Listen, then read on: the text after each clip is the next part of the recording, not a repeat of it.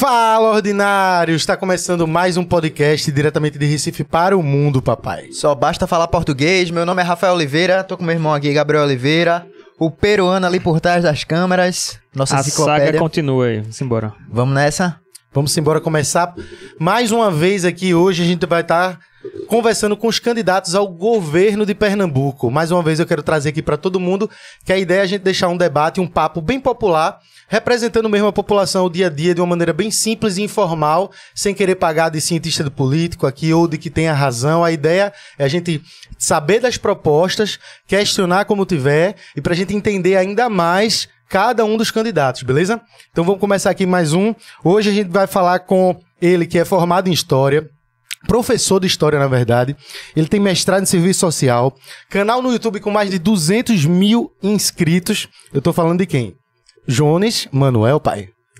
Salve galera, tudo bom? E aí, meu filho, tudo bom? É um prazer, agradeço Rafael, Gabriel, o convite, todo, toda a equipe do podcast Fala Ordinários, todo o público que está acompanhando a gente, né? Vai ser um prazer a gente passar essas horas e horas juntos debatendo os problemas de Pernambuco, os problemas do Brasil, as propostas, as ideias e se apresentando para o público, né? Acho que é um espaço muito importante e reforço o agradecimento do convite. Massa, Jonas, a gente também agradece ter vindo. Veio de bike, de busão, como foi o esquema? Você é o cara que sabe chegar nos cantos. É, esse aí foi um negócio que viralizou bastante, né? Isso é engraçado, porque é, chama a atenção das pessoas um candidato a governo do estado que fala de anda, que anda de busão. E ando mesmo, sabe? Não é propaganda eleitoral. E isso marca muito nessa eleição, porque assim.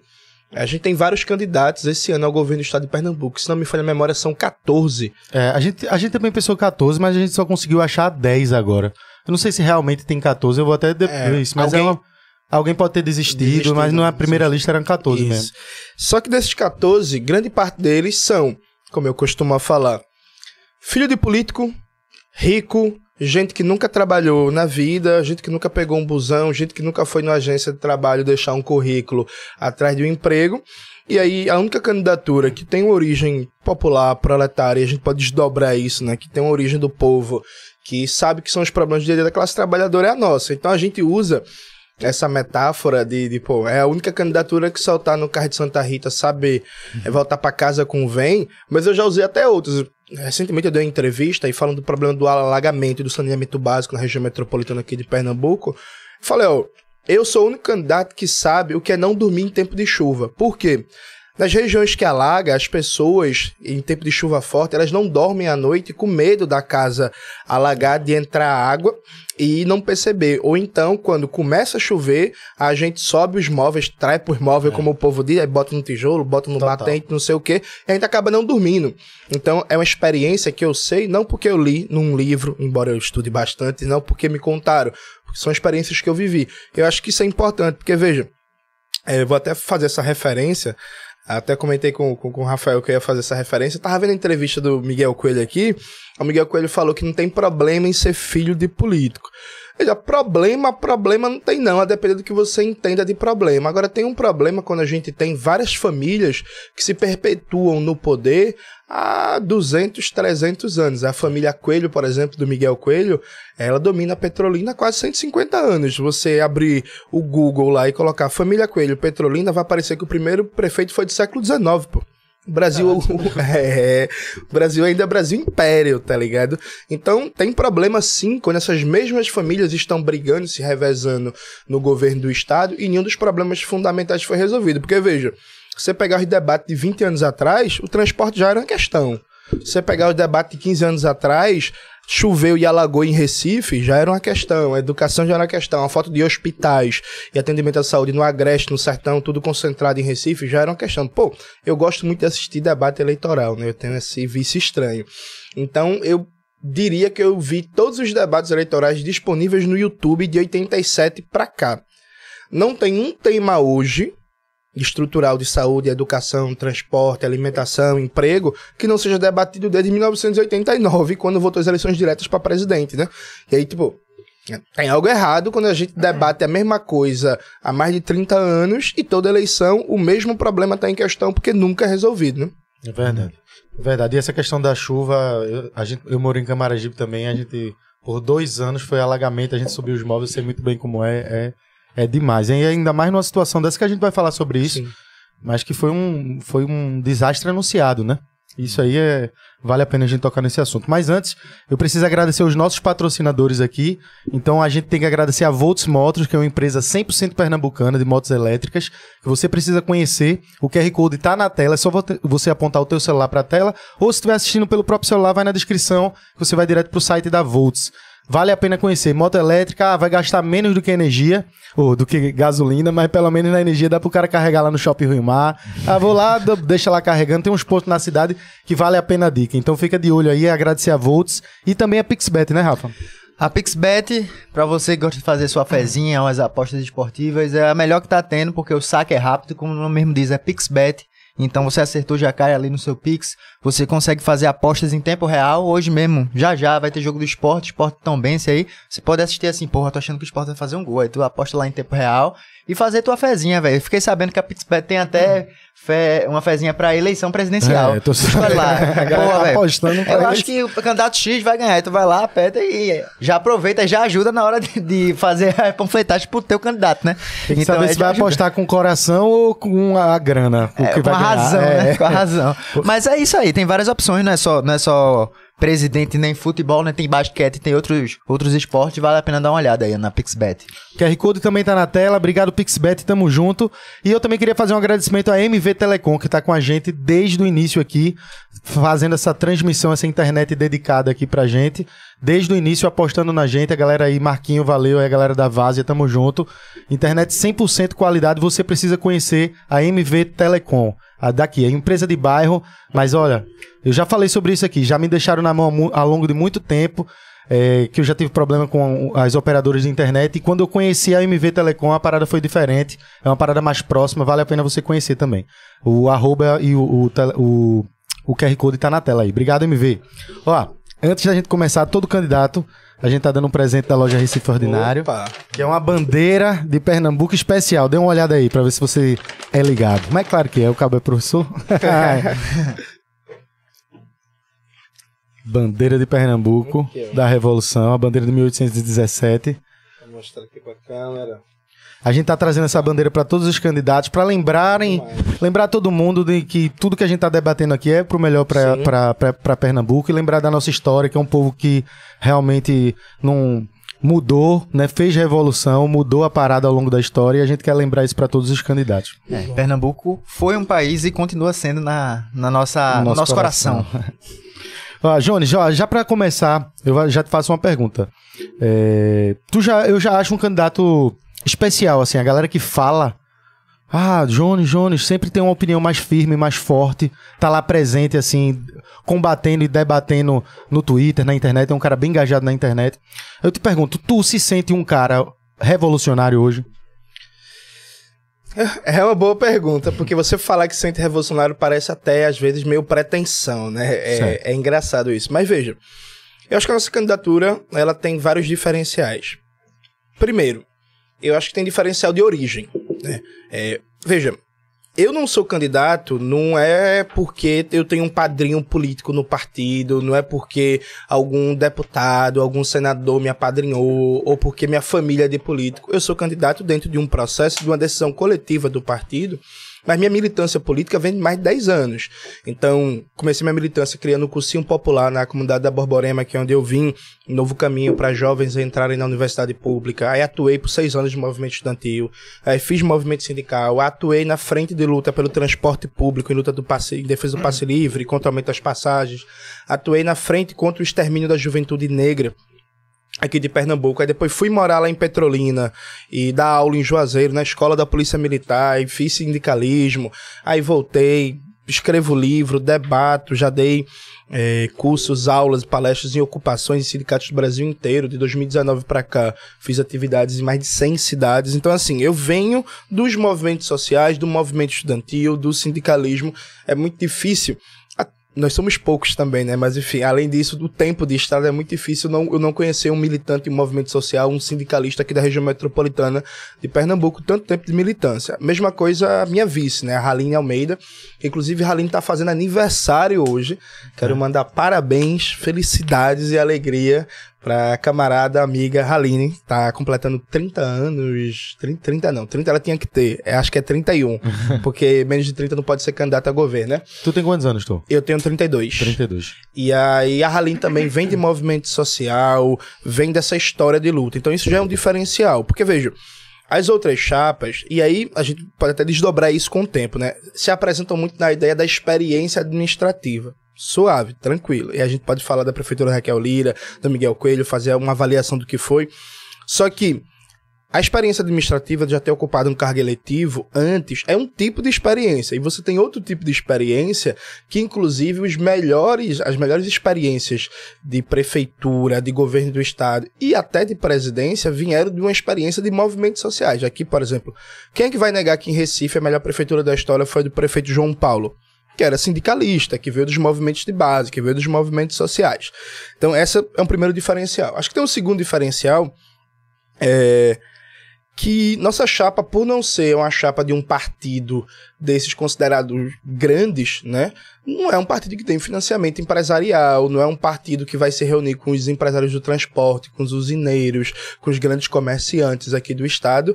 Então ele não tem rabo preso, ele pode falar o que quiser, ele pode falar o que achar correto do ponto de vista do, da sua perspectiva. Porque veja, é, eu vou dar só um exemplo para vocês para ilustrar isso. A Marília Reis, ela deu uma entrevista para a Folha de São Paulo e ela falou que era contra as OS na saúde que tinham que rever. Certo. Alguém ligou para Marília Reis com certeza e 15 dias depois a Marília Reis deu uma entrevista agora para a Rádio Jornal e falou o exato contrário. Falou que não tinha problema com as OS na saúde, não. OS, para quem não sabe, são organizações sociais que são entidades de direito privado.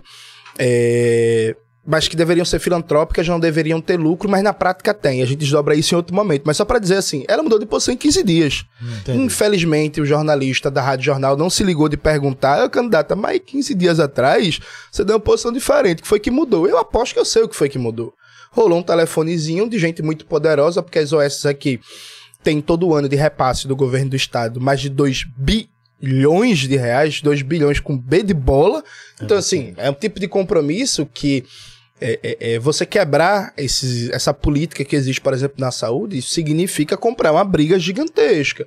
Né? A gente pode falar a mesma coisa dos transportes e por aí vai. Enfim, então tem esse elemento.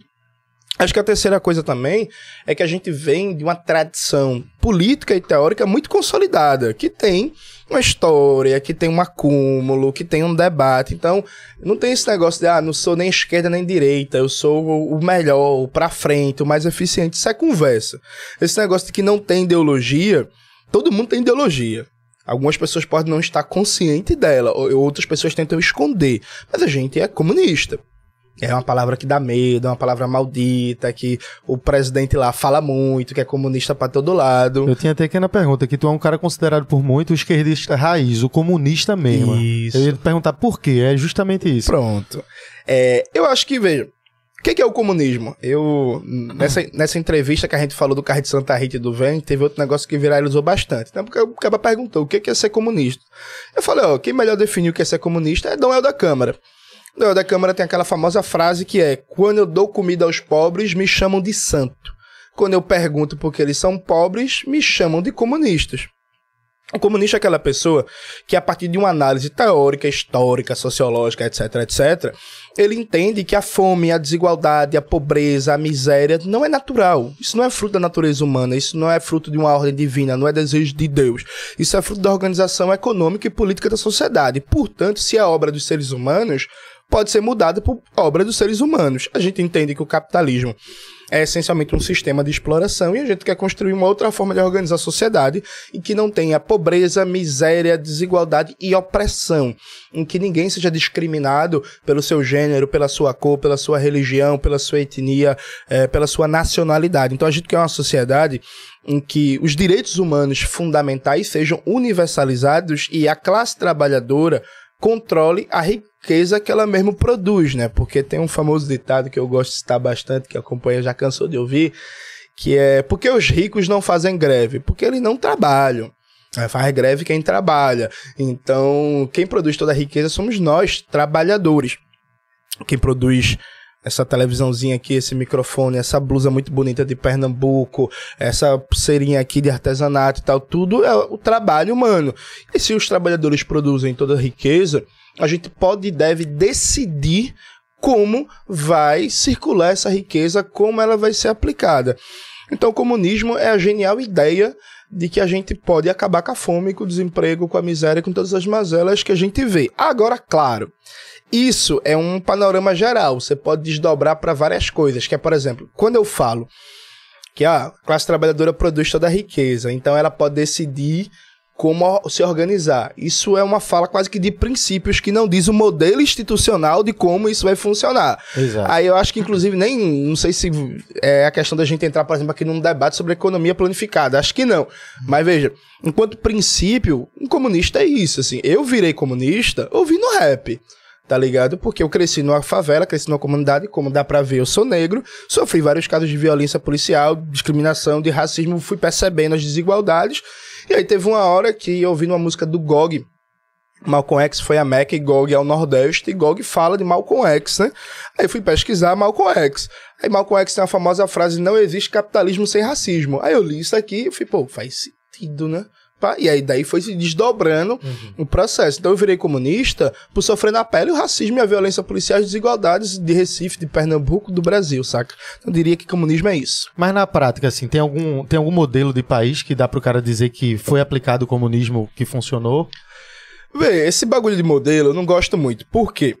É, a gente defende uma revolução brasileira. E aqui o sobrenome é fundamental. É uma revolução brasileira, com as características, as particularidades do Brasil. Né? Então, o Brasil, por exemplo, é um país que, do ponto de vista geográfico, é único no mundo. É. Pela sua extensão e pela forma de ocupação territorial. O Brasil é um dos poucos países do mundo que você tem, por exemplo, é, quase mais da metade da população concentrada na costa e vastos territórios de interior adentro com a baixíssima densidade populacional, tipo de ocupação populacional quase que única assim no mundo. Então o Brasil tem muitas particularidades próprias. Falar em modelo é muito difícil. Agora, há experiências de políticas públicas, há experiências de forma de gestão governamental que dá para a gente é, pensar em adaptando as condições brasileiras aplicar aqui. Por exemplo, o próprio SUS. O que é o SUS? O SUS é um modelo de saúde pensado a partir da experiência dos países socialistas e do capitalismo nórdico, da social-democracia nórdica. Essa é a inspiração do SUS e também das prefeituras italianas, do Partido Comunista Italiano, tá ligado? Dos anos 60, 70 e 80. Então isso foi aplicado às condições brasileiras e o SUS tem vários problemas de financiamento e tal, mas veja, é uma ideia que deu certo, percebe? O modelo de reforma sanitária é, a, desculpa, o modelo de reforma antimanicomial brasileira, a, acabar com os manicômios e criar o RAPS, os CAPS e por aí vai. Isso também foi inspirado na política de saúde mental de Cuba, assim como outras experiências, como das prefeituras também do Partido Comunista Italiano. Então, assim, tem experiências específicas que é, dá pra gente ideias... trazer mas não modelos, porque cada país tem a sua particularidade. Essa ideia de trazer modelos acaba só gerando coisas ruins. Sei lá, acaba gerando um Paulo Guedes, que é maluco e que acha que o que funciona nos Estados Unidos vai funcionar no Brasil e o resultado a gente tá vendo. Não, eu concordo. Mas eu fico pensando no sentido de, tipo assim, é, não fica uma coisa muito utópica, porque você tem a, a ideia, mas na prática a gente nunca conseguiu ver um resultado. Porque, assim, experiência, o cara vai dizer, ah, a saúde ali é bom, ali tal é bom, ali. Mas são, pontua são questões pontuais que a gente consegue ver em praticamente vários outros movimentos de ideias também. O que é que faria com que um eleitor, claro que isso a gente está falando só para introduzir o assunto, isso. que com o governo do, do Estado não, não é esse o ponto. Mas o que faria com que o eleitor dissesse assim, pô, velho, mas eu acredito nisso. Por que ele vai acreditar nisso se a gente não tem nenhum tipo de modelo que, que sirva na prática? Boa, eu acho que por três motivos. Primeiro motivo, a gente vive no Brasil, aí tem um longo debate entre os historiadores, mas a gente vive no Brasil há 150 anos de capitalismo. É. Mas Nunca acabou o analfabetismo no Brasil. É. A gente nunca conseguiu fazer com que 100% da população aprendesse a ler e escrever. A gente tem 150 anos de capitalismo no Brasil. Nunca foi universalizado o saneamento básico. Não existe nenhuma capital brasileira, nenhuma, que tem 100% de cobertura de saneamento básico. A gente vive há mais de 150 anos de capitalismo. Nunca acabou o desemprego no país, tá ligado? Então, assim, quando a gente para pra pensar, primeiro, o que existe deu errado. né? E a gente pode desdobrar isso em vários momentos. Mas, assim, objetivamente, o que existe deu errado. Que a gente vive. Já teve presidente de direita, de esquerda, neoliberal, de lado, de centro, operário, sociólogo, latifundiário, milico, ditador, assassino. Tem agora fascista, bandido, miliciano. O que você imaginar já teve. E nenhum dos problemas fundamentais foi resolvido. Então, assim, alguma coisa tem que fazer a gente pensar. Porra, né? Como é que é assim? Como é que. E aí, tipo, Pô, por exemplo, o analfabetismo é um bagulho simples e barato de resolver. A Bolívia resolveu em dois anos o analfabetismo. Cuba, quando fez a revolução, claro, no contexto revolucionário, mas assim, Cuba erradicou o analfabetismo em três anos. A gente nunca conseguiu. Então, esse é o primeiro ponto. O segundo ponto é que, veja, as experiências socialistas tiveram vários problemas. Ninguém acha que aquela, aquilo ali foi perfeito, que é o paraíso na Terra, não, de forma alguma. Agora, por exemplo, tem um famoso reacionário que ele falou que em Cuba só três coisas funcionam, né? Saúde, educação e segurança. Pô, se em Cuba três coisas funcionam, já tá melhor que o Brasil, pô.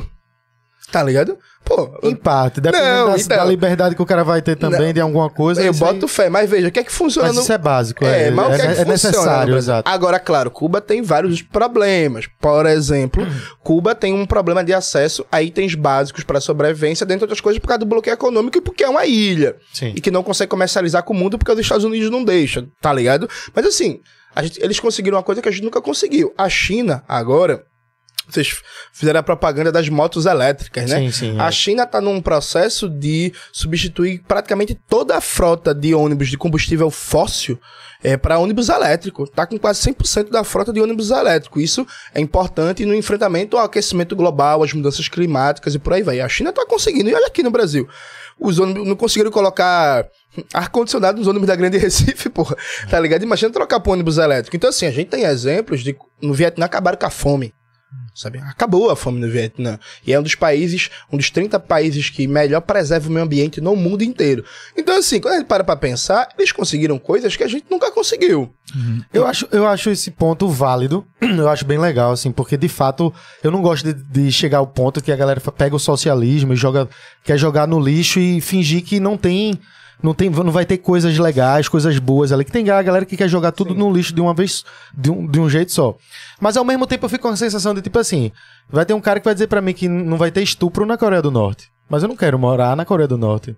E muitas mulheres provavelmente também não vão querer. Eu acho que, assim, uma, uma coisa que é, me deixa um pouco confuso, assim, em geral, né? Porque, pô, a política é, é assim, mas você vai ter pontos em pontos, né? E quando, e quando alguém acaba colocando um modelo, alguma forma como certa ou 100% correta, você vê do tipo, beleza, alguma, é, Cuba resolveu algumas coisas de segurança e tudo mais, é, tá em relação à alimentação, mas, mas será que muito dos direitos do que a, a esquerda ou, ou, até os comunistas é, pensam aqui, muitas vezes não são implantados lá? Por exemplo, será que alguém consegue ser um gay livre em Cuba? É, isso é é, sabe? É, é uma boa questão. Assim, Agora, veja, eu também não queria morar na Coreia do Norte, não, porque eu gosto muito do Brasil. Eu, inclusive, recebi o convite para fazer doutorado na China e eu recusei. Uhum. Bom, de jeito nenhum, eu vou passar quatro anos fora do meu país. Fora que frio pra caralho, né? É, não, frio só o FIG. outro país, eu também é, aqui. Tem que é, resolver os problemas daqui é, pra gente estar tá bem aqui. É, frio só o FIG ou o Festival de Inverno da Vase, né? Que é já já que eu vou estar tá por lá também. É. Mas veja, essa questão de Cuba é interessante. um homossexual, um gay, uma lésbica, uma pessoa trans, um bissexual, sexual e por aí vai em Cuba, hoje tem mais liberdade que no Brasil. Hoje.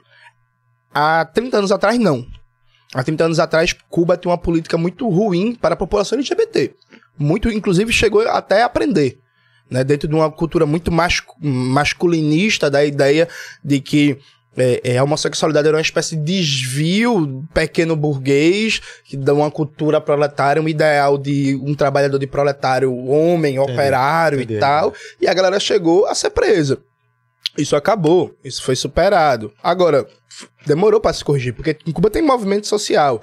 Então teve a galera que militou, que fez debate, que enfrentou e não sei o que, por aí vai e conseguiu corrigir. Hoje Cuba é muito melhor para a população LGBT do que o Brasil. Agora melhor veja. Em que sentido tu fala? Liberdade mesmo? Melhor em liberdade. Melhor em políticas públicas, em liberdade, em direitos, em acesso a debates no âmbito educacional e da cultura de combate à LGBTfobia e por aí vai. Por exemplo, Pernambuco é um dos campeões nacionais de assassinato de pessoas trans. Cuba tem uma população trans cada vez maior, porque, enfim, com a própria liberdade, o avanço da cultura, as pessoas vão se reconhecendo e por aí vai. Em Cuba não se mata um- uma pessoa trans e toca fogo no meio da rua, como aconteceu faz pouco tempo no Cais de Santa Rita. Isso não acontece lá. Mas eu, eu concordo, isso aí não tem nem como. É como, tipo, na Coreia do Norte eu não poderia cortar o meu cabelo diferente. Mas, tipo, a, esse pessoa. cabelo é mentira, isso, pô. É mentira? É mentira, pô. Diz aí. É. Não, é porque, veja, é, tem, tem um, o bagulho de mitos. É porque fala da Coreia do Norte é até meio exótico, porque é um bagulho muito longe, né? Mas Deixa eu só abrir uma coisinha. Esse da Coreia do Norte é uma, uma pergunta sincera mesmo. Porque eu já vi gente comunista dizendo que não, aquilo não é um modelo comunista. É um modelo comunista aquilo ali? Veja, porque a ideia de modelo comunista é complicado, porque Marx e Engels, Lenin e tal, eles nunca traba trabalharam a ideia de modelo, né? É isso, é muita particularidade de cada época histórica. De Eu vou te dar um exemplo que eu acho muito massa pra gente, também, né? pra, pra gente pensar.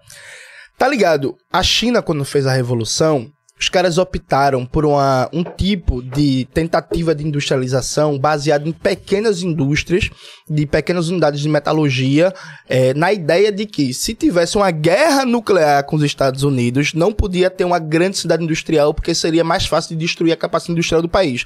Então fizeram milhares, assim, mais de 50 mil pequenos fornos industriais Acabou, inclusive, que não deu certo, porque tem um problema de escala quando você tenta fazer uma indústria em, micro-unidades, né? Mas, assim, Sim. foi um tipo de industrialização e de urbanização pensado num contexto de uma possível guerra nuclear. Então, tipo assim, não tem num livro de Marx ou de Lenin como é que você vai industrializar o país numa situação de uma ameaça de uma guerra nuclear. Isso a galera Entendi improvisa, tem as culturas, tem as condições da época e por aí vai. Por exemplo, o socialismo brasileiro, ele teria uma facilidade que nenhum país teve, que é o Brasil hoje tem a Fiocruz, tem a João Magalhães, tem as universidades públicas. O Brasil hoje tem uma capacidade de produção de medicamentos é, interna que nenhum dos outros países, quando fez a Revolução, tinha. Então, Cuba, por exemplo, quando ela fez a Revolução Cubana, os caras que tiveram que, do nada, criar médico, criar laboratório, centro de pesquisa, que eles não tinham nada. A gente, embora hoje a gente importe basicamente 80% de todo medicamento que a gente consome no país, por Mesmo política podendo produzir. mesmo podendo produzir, a gente tem capacidade interna de produzir tudo isso, tá ligado? Então, por exemplo, a gente tem uma facilidade que o cubano nunca teve. A gente tem uma possibilidade, por exemplo, que o vietnamita nunca teve. Por quê? Quando o Vietnã quando foi. Passaram anos lutando, né? Lutaram contra o Japão, lutaram contra a França, depois contra os Estados Unidos e por aí vai. Meu irmão, a agricultura do Vietnã era basicamente uma agricultura de subsistência que não tinha mecanização. Porque a economia era uma economia ruralizada, uma economia quase que agropastoril. Hoje, o Brasil tem um nível de capacidade tecnológica, de aumentar a produtividade de certas culturas a partir das pesquisas da Embrapa e, e de universidades públicas como a nossa Universidade Federal Rural de Pernambuco, que nenhum desses países que teve revolução tinham. Então, por exemplo, vários deles passaram por problema de escassez de alimento por causa de bloqueio econômico. A gente não passaria, porque a gente hoje tem capacidade, por exemplo, de desenvolver pesquisas de maneira muito rápida para aumentar a produtividade do feijão e se os Estados Unidos quiser fazer um bloqueio econômico, paciência, a gente produz nosso feijão de boa. Tô entendendo. Ô, ô, Jones, tu é um cara engajado no YouTube, né? Que não tem rabo preso com ninguém, que fala e dá tua opinião. Então eu queria aproveitar, já que eu posso falar, assim, de forma mais aberta, queria saber. E aí, já fumou umzinho? Ali na Federal. Na Federal, Porra. no Laguinho. Muito bom, muito bom. Outro dia desse, eu eu não vou fugir da pergunta não, mas só dando um contexto que eu acho importante. Outro dia desse eu tava vendo a entrevista do Marcelo Freixo, aí o Caba tava falando de descriminalização das drogas, né, dizendo que a guerra às drogas é falida. Aí o Marcelo Freixo virou pro cara e falou assim... Não, eu nunca botei um baseado na boca, porque você sabe que eu tenho família e eu não gosto, eu tenho filhos Eu e vi tal. dessa mudança de Eh, discurso. Meio É, contraditório, né? é. carreira. Então, já, já fumei sim. Já, pô, minha mãe tá vendo isso, nossa. É, já fumei sim, mas não gosto não. E aí, se gostasse, dizia, sem problema. Não, não curto muito não. Prefiro outras coisas na ladeira de Olinda. Mas, é, embora eu sou a favor da descriminalização das drogas, e aí... Ser a favor, inclusive, da discriminação das drogas é um debate de segurança pública, né? E de economia política, não é um debate nem que se você é, gosta ou não de drogas. E ser a favor da discriminação das drogas não significa dizer, galera, fumem drogas em todo canto. É, isso Não é isso, verdade. galera. Se as drogas forem descriminalizadas, você não pode estar fumando droga na Praça do Diário livremente dentro do Shopping Boa Vista. Não é assim que funciona, viu? Não é assim em nenhum país, inclusive, que as drogas não É. são criminalizadas.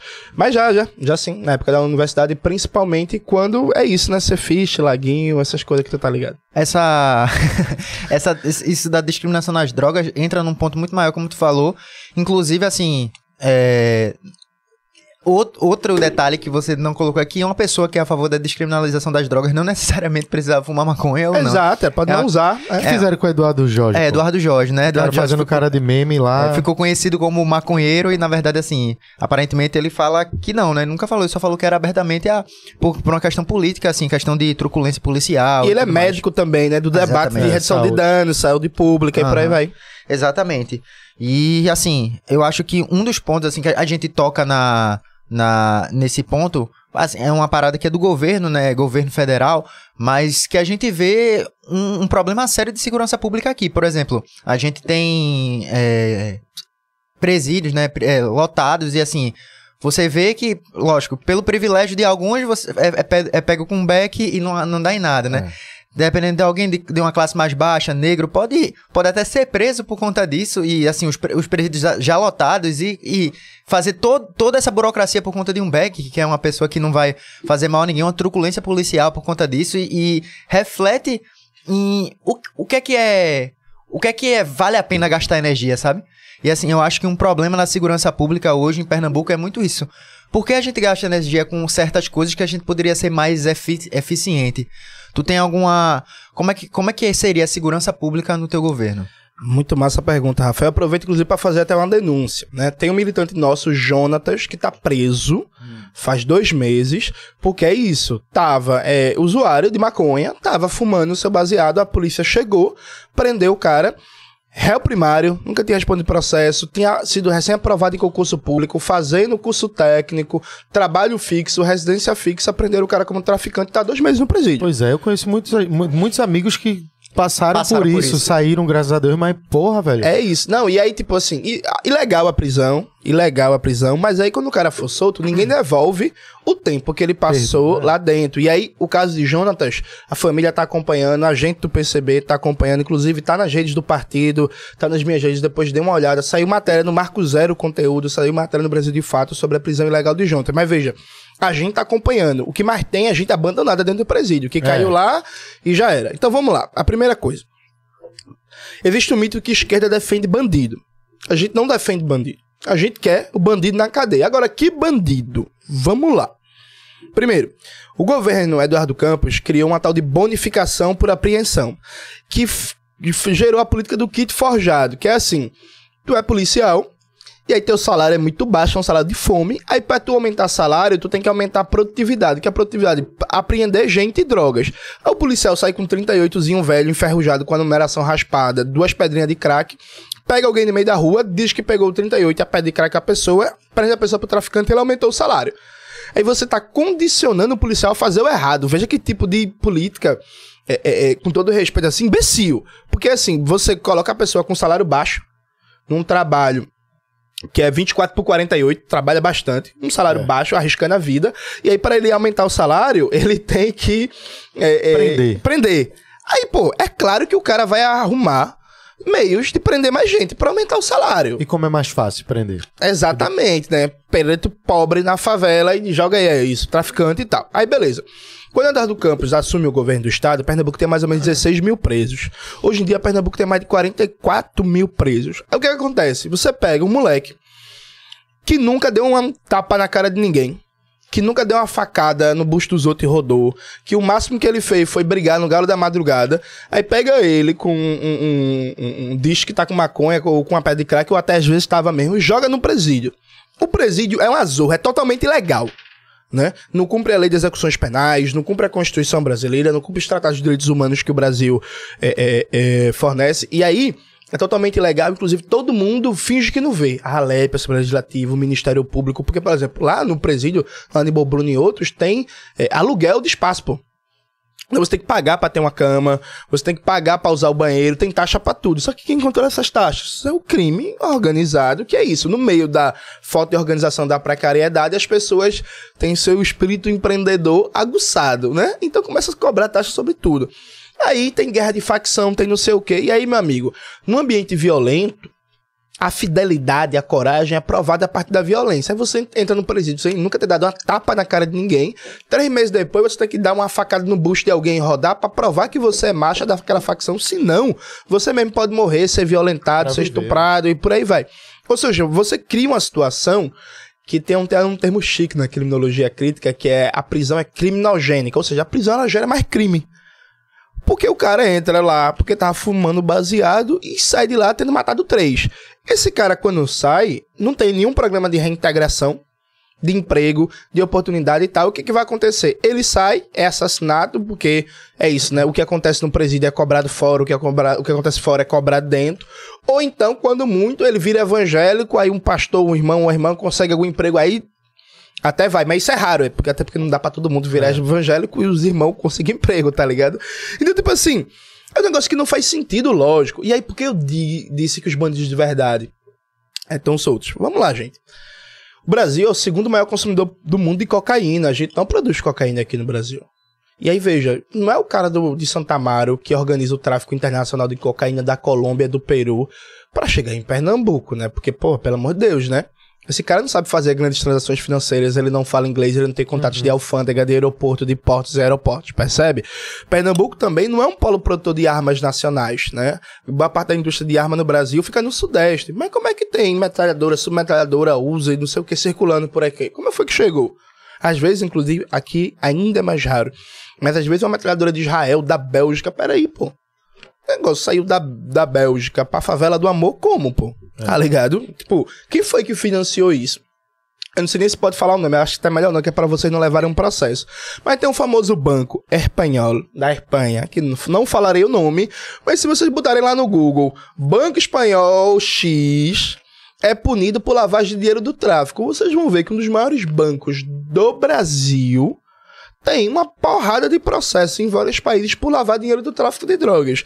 Quem é que arruma com o famoso Banco Espanhol, que é um dos maiores do Brasil, para ele lavar dinheiro do tráfico de drogas? É a galera do Borel, de Santa Amaro, do Ibura, do Jordão, da Favela da Amor, da Borborema? Não. Até porque Inclusive, na minha comunidade da Borborema, eu cansei de ver os moleques entrando no tráfico e, na real, velho, a galera passa a madrugada inteira acordado, noiando, como diz o povo, na favela, no frio, sem comer direito, fica tudo mago não, tira muito mal o salário mínimo, pô. Esse negócio de que, ah, não, traficante ganha dinheiro, algumas pessoas na escala mais alta ganham dinheiro, mas na real mesmo, meus amigos que eu vi crescer e entrar no tráfico, velho, chegou um momento que quando eu arrumei um trabalho de carteira assinada, eu passei a ganhar um salário mínimo, eu tinha mais dinheiro que eles, pô. Tá ligado? E aí a gente comprava a mesma bermuda da Ciclone e tal, e eu ainda comprava bermuda e tinha um dinheirinho a mais por causa do meu salário mínimo. Então, qual é a premissa da coisa? A premissa da coisa é, primeiro, a gente tem que atacar as cadeias que comandam o crime. Então, se a gente quer combater tráfico de armas, a gente tem que atacar as instituições financeiras e os grandes empresários que facilitam esse tráfico de armas. E aí tudo ficou mais difícil que agora que Bolsonaro, que é bandido, ladrão, marginal, mafioso, facilitou esse negócio de CAC e agora liberou abrir pista de pouso sem pedir autorização da ANAC. Então veja que delícia para um traficante de armas. Você pode agora chegar, por exemplo, em Petrolina, você abre uma pista de pouso, não precisa avisar para ninguém. Aí você tira seu CAC, compra 100 fuzis e vende. Percebe que, que, que, maravilha? Então, assim, atacar as cadeias de comando do crime, do grande tráfico de armas, lavagem de dinheiro, sonegação e por aí vai. Essa é um, um, uma primeira perna. Uma segunda perna é controlar a violência policial. No Brasil, o próprio Estado é um dos maiores geradores de violência. E aí, veja, isso aqui não é discurso. É, ah, a esquerda é contra o policial, lá, lá, a esquerda é contra a violência, o policial é violento, infelizmente, é isso, tá ligado? E aí, por cultura, a dinâmica de mídia, formação na instituição e por aí vai. Então, o policial, ele bate muito, ele mata muito. Ontem a gente tava acompanhando o show de João Gomes, voltei para casa de 7 horas da noite, aí fiquei na, na sacada do prédio olhando. Meu irmão, teve uma situação que foi esdrúxula, Vitor até filmou, tem esse vídeo aí. Tava dois caras se encarando, tá ligado? Aquela postura de machão que fica um encarando o outro. Bate em mim, bate em mim, não sei o quê. Parecia adolescente. Aí, meu irmão, os caras não estavam se batendo, pô. Os caras estavam se encarando. A PM viu os caras se encarando. Aí chega 3 PM já distribuindo cacetada nos dois e nos curiosos que se formaram em volta. Aí, de repente, tava todo mundo correndo. A galera vê o povo correndo já, acho que é arrastão, porque Recife ele é movido pelo boato, né? Então, é, vê uma galera correndo, um já diz que é arrastão, de repente vira arrastão, já todo mundo tá correndo e por aí vai. Meu irmão, do nada, pô quando o papel do cara, numa situação como essa, do PM é chegar assim, ei, menino, ei, ei, ei, ei, separa aí, o que, que é isso aí, pô? Eu, eu entendo e concordo, eu já vi bizarrices de violência, truculência, assim, principalmente no carnaval, em algumas situações. Só que ao mesmo tempo o cara tá lá do outro lado, lá numa agonia com um policiamento pequeno, como foi esse show de João Gomes, uma multidão, a polícia, pouca polícia, o cara Sucateada também. sucateada, a galera lá desesperado. Aí você fica assim, velho, pensando, como que resolve isso? Por um lado, a polícia é sucateada. Não tem. Os caras têm. Como você mesmo falou aí, já, é, já vem de muito tempo que é, a polícia é agressiva, não é de hoje. O cara. É a forma. A formação da polícia, da PM, é dessa E a forma cultura no a geral. né? cultura. E aí, quando você chega de, um- de uma situação dessa, em que às vezes o cara tá lá, o policial que quer só sair fazer o trabalho dele, não tem condições pra fazer isso, já tá puto na do estresse, todo mundo vai naquela linha, é porrada que se resolve. Como é que fica os dois lados, assim? A gente precisa resolver o lado social, mas como é que a gente vai resolver isso com a questão da polícia específica? Vamos lá. Primeira coisa, é, a gente precisa controlar a atividade policial. Então, câmeras em todos os uniformes da polícia, com um conselho de defesa dos direitos humanos e da cidadania, que vai ter o acesso e o processamento dessas imagens e do áudio, para garantir é, é, que a polícia não atire a esmo, para garantir o fim das agressões e por aí vai. Então tem que ter um controle externo da polícia. Veja, não faz sentido do ponto de vista, inclusive, de um debate de direito de administração pública que uma instituição como a PM, ela mesmo se autocontrole. Por causa do corporativismo, isso é bem óbvio, tá ligado? Então a galera tende a proteger os seus. Então tem que ter um conselho externo de controle da PM. Tem que ter mudanças no currículo de treinamento. Tem que ter uma verdadeira investigação em casos de, de, de assassinato. Porque, veja, aqui no Brasil se criou uma cultura que a PM eficiente é a PM que mata. Não, pô. Uma política de segurança pública, um PM eficiente é aquele PM que tá 10 anos da PM e nunca matou ninguém. Esse PM é um PM bom. Em qualquer país, em qualquer país não, mas na maioria dos países do mundo, inclusive o povo gosta tanto da Europa, né? Acha tão bonito, Portugal, Espanha, França, Alemanha, mas um PM na Alemanha, na França, na Espanha, considerado um bom PM, um, aliás, um policial, porque lá na polícia militar, um bom policial é um policial que não mata, que não atira. Pô. Então, quanto menos você atirar, mais, me- melhor critério de eficiência, porque você tá da- deixando claro que os casos de confronto ostensivo aberto são menores, porque isso é o risco de bala perdida, de atingir gente, não sei o que, por aí vai. Então tem que controlar a violência da PM a partir de formação, a partir de conselhos e- e- e externos de controle, botar o Ministério Público para trabalhar um pouco mais, porque, por exemplo, um dos problemas aqui é que o Ministério Público eh, recebe um negócio, por exemplo, ah, foi uma auto-resistência, foi legítima defesa, o, o Ministério Público muitas vezes só, só escuta a voz do policial. E diz que foi mesmo. Ah, teve um caso recentemente em Porto de Galinhas, em que uma criança de 8 anos foi assassinada com uma bala perdida, um negócio totalmente desnecessário, porque a polícia chegou atirando. Então esse é o primeiro ponto. Controlar a violência da PM. O segundo ponto é garantir apoio psicológico, sabe? De, de, de, de saúde mental mesmo, porque, meu amigo, o que tem de PM que passa a noite, porque trabalha 24 por 48, aí cheira pó pra ficar acordado, e aí tá com ansiedade, tá com depressão, os índices de suicídio são gigantescos, pô, na corporação. o Brasil, inclusive, é, se não me falhar a minha memória, alguém pode conferir isso depois, mas acho que o Brasil é o país que mais tem policial que se suicida na América do Sul.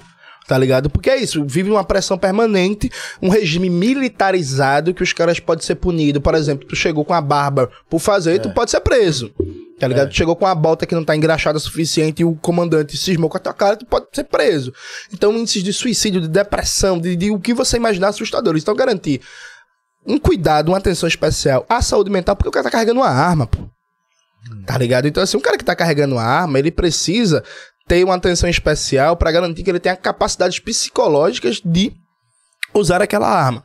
Esse é um segundo ponto. O terceiro ponto é garantir um processo de in- integrativo de investigação de verdade. Veja, a gente cresce assistindo CSI, não sei o quê, mas no Brasil e em Pernambuco não tem, não tem polícia investigativa de verdade. São investigados alguns casos. Só 10% dos homicídios são investigados. Meu irmão, o IML não tem gaveta pra colocar corpo. Aquele negócio que a gente vê nos filmes. Aí chega, aí bota o luminol pra ver onde tem sangue, aí faz análise. Né? Não Isso não existe, viu, galera? Assim, não tem polícia científica, o IML tá caindo aos pedaços, não tem equipamentos, é, é, é, reagentes suficientes, assim, isso não existe aqui em Pernambuco. Alguns casos de maior repercussão, por exemplo, o caso, infelizmente, da mina Beatriz de Petrolina. Sim. Um caso como esse é investigado, porque o pouco recurso que se tem é direcionado para a situação como essa. Mas, assim, o grosso dos homicídios que a gente vê no dia a dia, isso não é investigado. Então a gente precisa garantir. E aí passa muito mais por uma polícia civil, porque veja, o governo do estado ele não pode desmilitarizar a PM, embora a gente defenda. Aí passa muito mais por investimento na polícia civil, contratação de pessoal técnico, integração maior com as universidades, porque aqui é interessante, pô, a gente tem, por exemplo, na UFPE o CCB, o Centro de Ciências Biológicas, aquela que estuda ciências biológicas, Isso biomedicina, blá, blá, blá, blá, blá. Então, pô, dá para criar, por exemplo, uma parceria integrativa para casos de é, que a gente precisa investigativos de exame de sangue, de lá, lá, lá, lá, tra trazer a universidade para próximo, tá ligado? Então, assim, tem várias possibilidades investigativas. E aí tem um elemento também que é, bicho, a gente faz. Tem, tem muita coisa que é muito burra. Por exemplo, vamos lá. Os caras pegam um policial e aí botam um policial que tá trabalhando 24 por 48, cansado, lá, lá, lá, lá, lá. Aí botam um policial para fazer a operação de, de, de repressão às drogas de noite numa favela. Meu irmão, isso é pedir pra dar merda. Com perdão da palavra. Porque, porra, o cara vai entrar numa favela à noite com risco de levar tiro, de dar tiro, de matar os outros, bala perdida e agressão não sei o que, para apreender 10 praias de crack. É isso, para apreender uma, um negócio de maconha. Bicho, faz sentido uma operação policial dessa? Não. Não. De jeito nenhum. Agora, por exemplo, faria sentido você impedir o tráfico de armas no estado, porque esse traficante que está ali na comunidade, por exemplo, ele atua porque o comércio de drogas, como é um comércio ilegal, é um comércio regulado pela violência. Ele só consegue ser violento porque a arma chega. Então é muito mais efetivo você tentar mapear qual é o circuito das armas, por exemplo, no Borel, do que você botar a polícia lá para entrar de madrugada. Só que esse tipo de trabalho investigativo, ele leva tempo, ele demanda inteligência, ele demanda tocar em gente importante e poderosa e ele não dá tanta publicidade e também não gera a economia política do crime. O que é a economia política do crime? Chega lá, um cardinal da vida vai pra televisão e diz todo dia que Recife, Pernambuco, e a bandidagem, a bandidagem, a bandidagem, a bandidagem. Aí já vai um dinheiro da desgraça. Aí a, a, população que tá assistindo aquele programa policial, que é de classe média, que tem um pouco mais de dinheiro, já vai ficar com medo, já vai contratar uma firma de segurança privada. Uhum. Aí já vai contratar, aí já vai botar a câmera, já vai contratar um segurança de rua e não sei o que, e por aí vai. Aí o governador do estado vai querer mostrar serviço, né? Aqui que ele vai querer mostrar serviço. Ele vai querer que tenha, de vez em quando, uma, uma operação policial, umas apreensões, não sei o que, para dizer assim, ok, aqui, aprendemos X, Y, não sei o quê. Tá ligado? Então tem toda uma economia, uma dinâmica, inclusive, de interesses, de dinheiro, de financiamento, de interesses, inclusive, políticos eleitorais, que faz com que. O povo fala muito, né? Que a obra debaixo da terra não rende voto. Hum. Não, tranquilo, mas trabalho investigativo também não rende voto, não. Tá ligado? Porque é isso, faz muito. Não, tô aprendendo. O Bolsonaro, por exemplo. O Bolsonaro fica com esse negócio de bandido bom é bandido morto, e não sei o quê. Mas o Bolsonaro tá criando é, a pior situação para a segurança pública da história brasileira, quase que legalizando o tráfico de armas. Então, a gente está vendo coisas hoje já piorando e que nos próximos anos vão piorar muito mais, porque a quantidade que vai ter de quadrilha armada de fuzil pelo Brasil afora vai ser uma enormidade, tá ligado? Então, assim, trabalho investigativo real não rende votos, mas é o que funciona para você quebrar essas cadeias. E aí, claro, para concluir, resposta muito longa, tem todo elemento de prevenção, um elemento social. Porque, bicho, vou te dar um exemplo que eu acho muito ilustrativo. Cabo Santo Agostinho, hoje em dia, é a segunda cidade mais violenta do Brasil. É a segunda cidade em homicídios por 100 mil habitantes do Brasil inteiro. Só perde para uma cidade do interior do Ceará, que eu sempre esqueço o nome, e peço até perdão aí pro povo do Ceará que tá assistindo a gente. Pois bem, por, por que foi que o cabo explodiu de violência?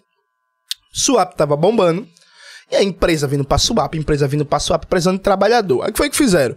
O governo Paulo Câmara do PSB, sem planejamento nenhum, começou a estimular a vir trabalhadores. Aí veio mais de 40 mil pessoas morar em Suape, Cabo Santo Agostinho, Ipojuca e região. Beleza. E aí criou-se novas favelas, urbanização precária, ocupação do espaço, não veio de nenhuma política pública, de, por exemplo, integrar essa juventude, porque o caba vem com a família. Nada, nada, nada. É isso. Venha, trabalhe, Suape, Suape é lindo. Beleza. Aí Suape vai e quebra.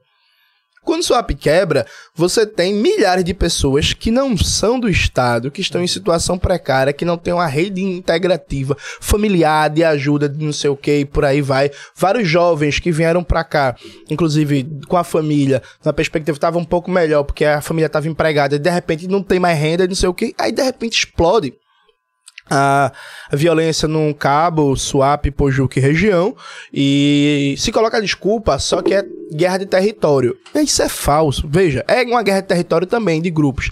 Agora, por que essa guerra de território não estourou em Olinda? Por que essa guerra de território não estourou em Paulista? Por que essa guerra de território não estourou em quatro anos atrás? Então, veja, essa violência poderia ter sido evitada com uma política planejada de integração territorial com políticas habitacionais para as pessoas que estavam vindo para a Suape trabalhar, sabe? Mas deixou o seu Deus dará. Quando o negócio quebrou, explodiu a violência, percebe? Então, assim, pode atolar de polícia em Suape, não vai resolver, não. Tem um problema muito maior de ocupação do território e de vida comunitária ali.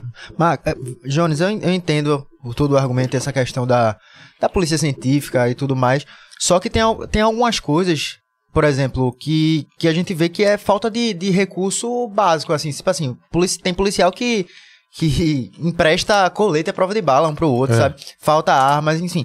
No teu plano de governo, tem, tem, tem algum algum investimento direto em recursos para a polícia, porque eu acho que é necessário. Eu queria saber também a tua opinião sobre a faixa salarial da PM, sabe? Em relação a condições de trabalho, porque isso também é um ponto que eu acho importante, né? Pô, não dá para os caras tá, é, emprestando um colete um pro outro, sabe? Não, total. Acho que é, é o básico de proteção para um colete, isso tem que ser garantido. Veja, eu acabei de falar, inclusive eu aposto com você é, que nossa candidatura agora não vai ser a única mais, porque os outros vão ver. Mas, por exemplo, compare com a entrevista de Miguel e Raquel, se algum deles, por exemplo, falou em coisas como assistência psicológica à polícia. Não. Tá ligado? É isso, assim. A gente pensa isso. Agora, veja. A gente pensa dos dois lados, porque a gente não quer fazer um discurso demagógico. O, o, o Miguel Coelho, que adora mentir, ele foi se orgulhar de ter armado a guarda municipal e botar a guarda e falou da guarda municipal entrar em morro e atirar. E não Veja, a guarda municipal, o concurso público é guarda patrimonial. É aquela guarda que vai cuidar da igreja, do centro comunitário, da praça, do monumento histórico.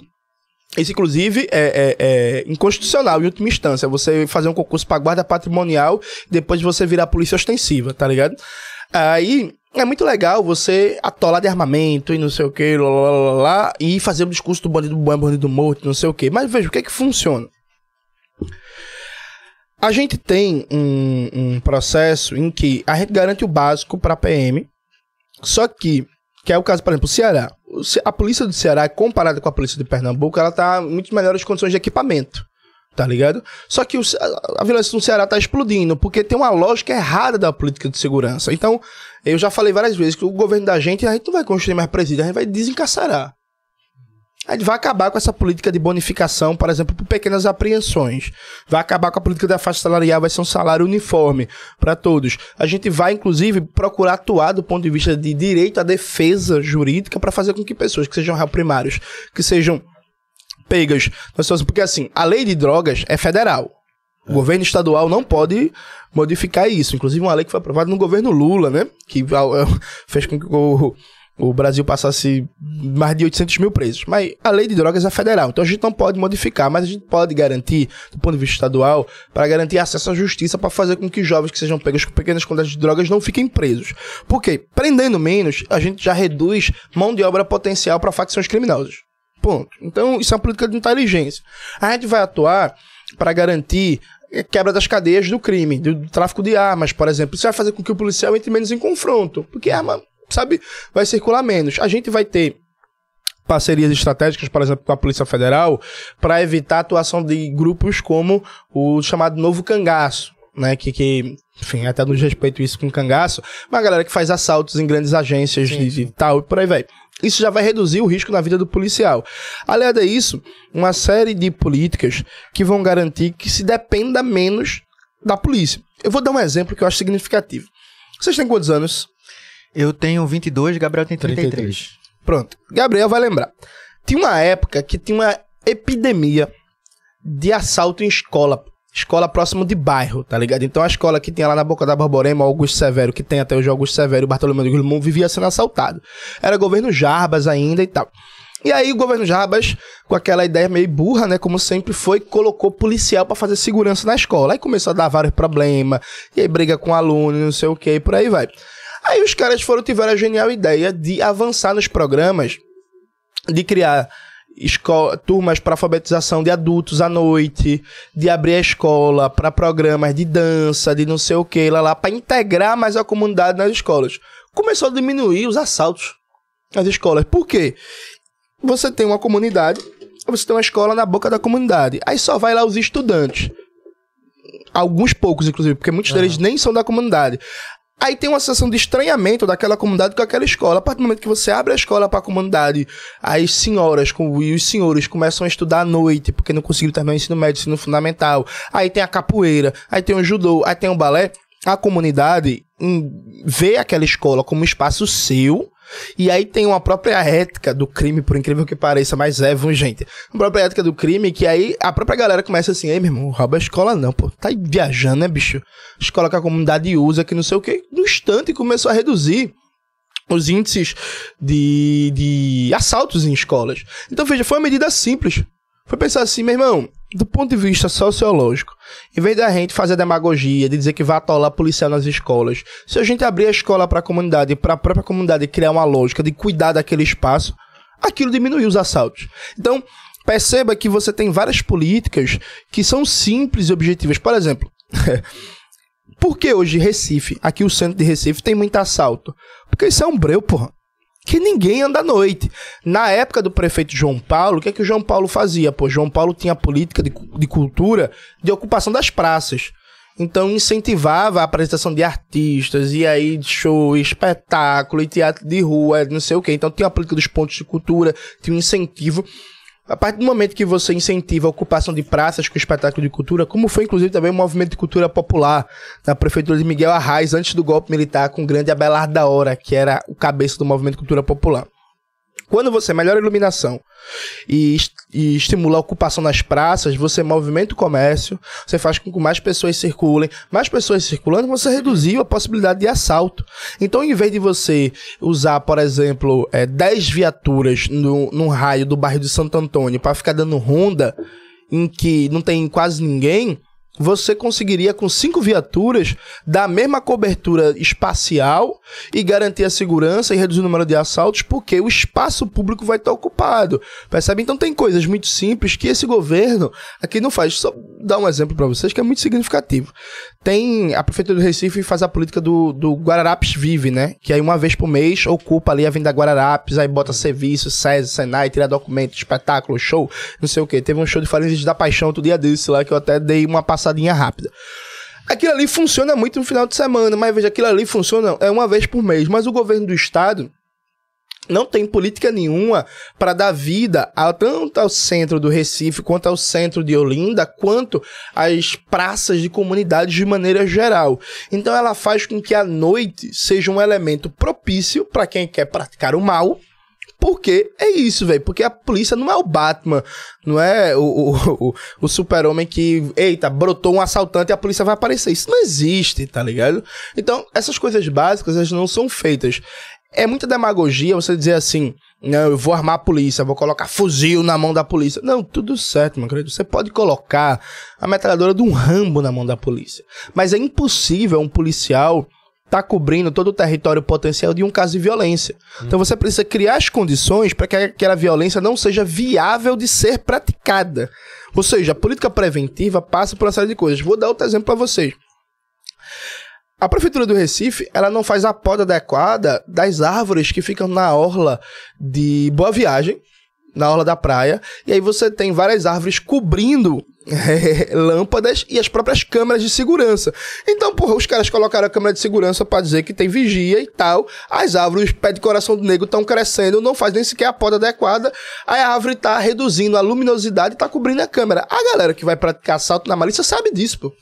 Aí, aquela, aquele investimento ali da câmera, que deve ter sido caro, já se venceu porque não foi a poda da árvore. Tá ligado? Aí, aí um lugar que deveria ser um lugar mais seguro, já passou a ser um lugar inseguro. Por causa do negócio simples. A poda da árvore de coração de nego. Percebe? Então o problema é que é muita demagogia. Você fala em armar a guarda municipal, uma maluquice, um desrespeito gigantesco com os trabalhadores que fizeram o concurso para ser guarda patrimonial.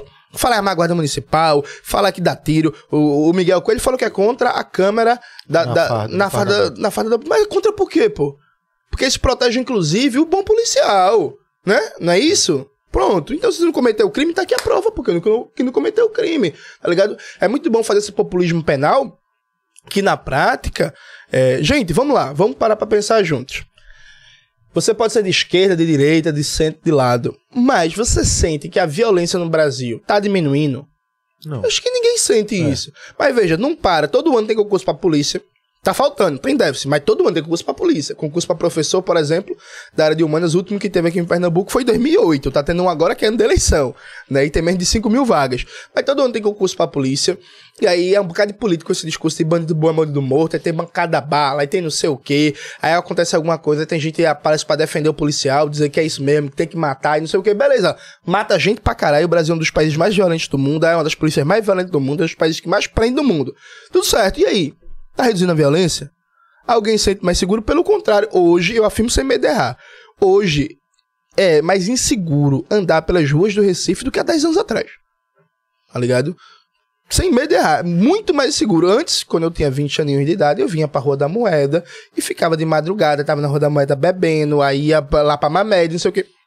Hoje, eu tenho sérias dúvidas se de pé eu vou de 3 horas da manhã da Rua da Moeda pra. Se tiver de bike, ainda é outra coisa que dá pra dar o voado, tá ligado? Mas de pé, eu tenho dúvidas. Se Ainda for- mais que tá confirmado que chegou na Rua da Moeda vai ter arrastão, né? Exatamente, tá ligado?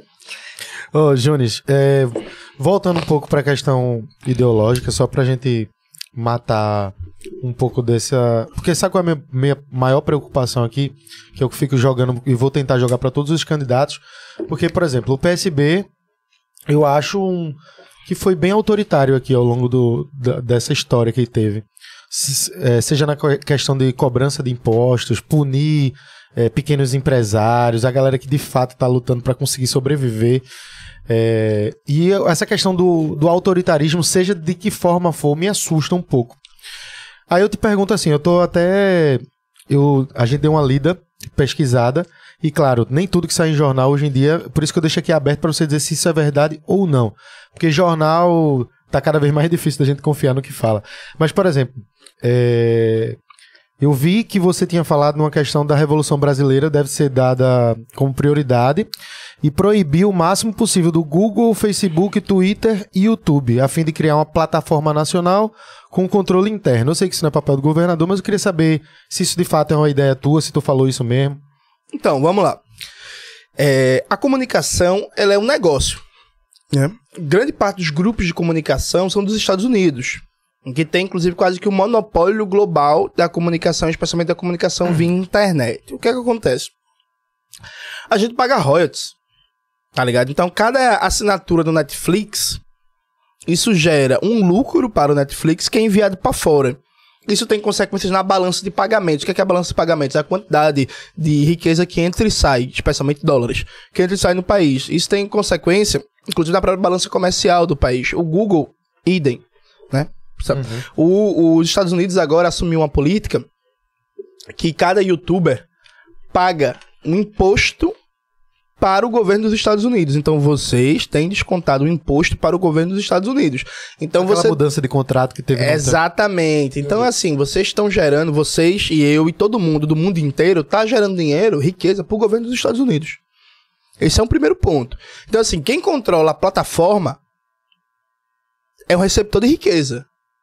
Percebe? Então, se o Google é uma empresa dos Estados Unidos, se o YouTube é uma empresa dos Estados Unidos, se a Meta, que é dona do Facebook, é uma empresa dos Estados Unidos, se a Microsoft é uma empresa dos Estados Unidos, a gente está enviando riqueza para os Estados Unidos.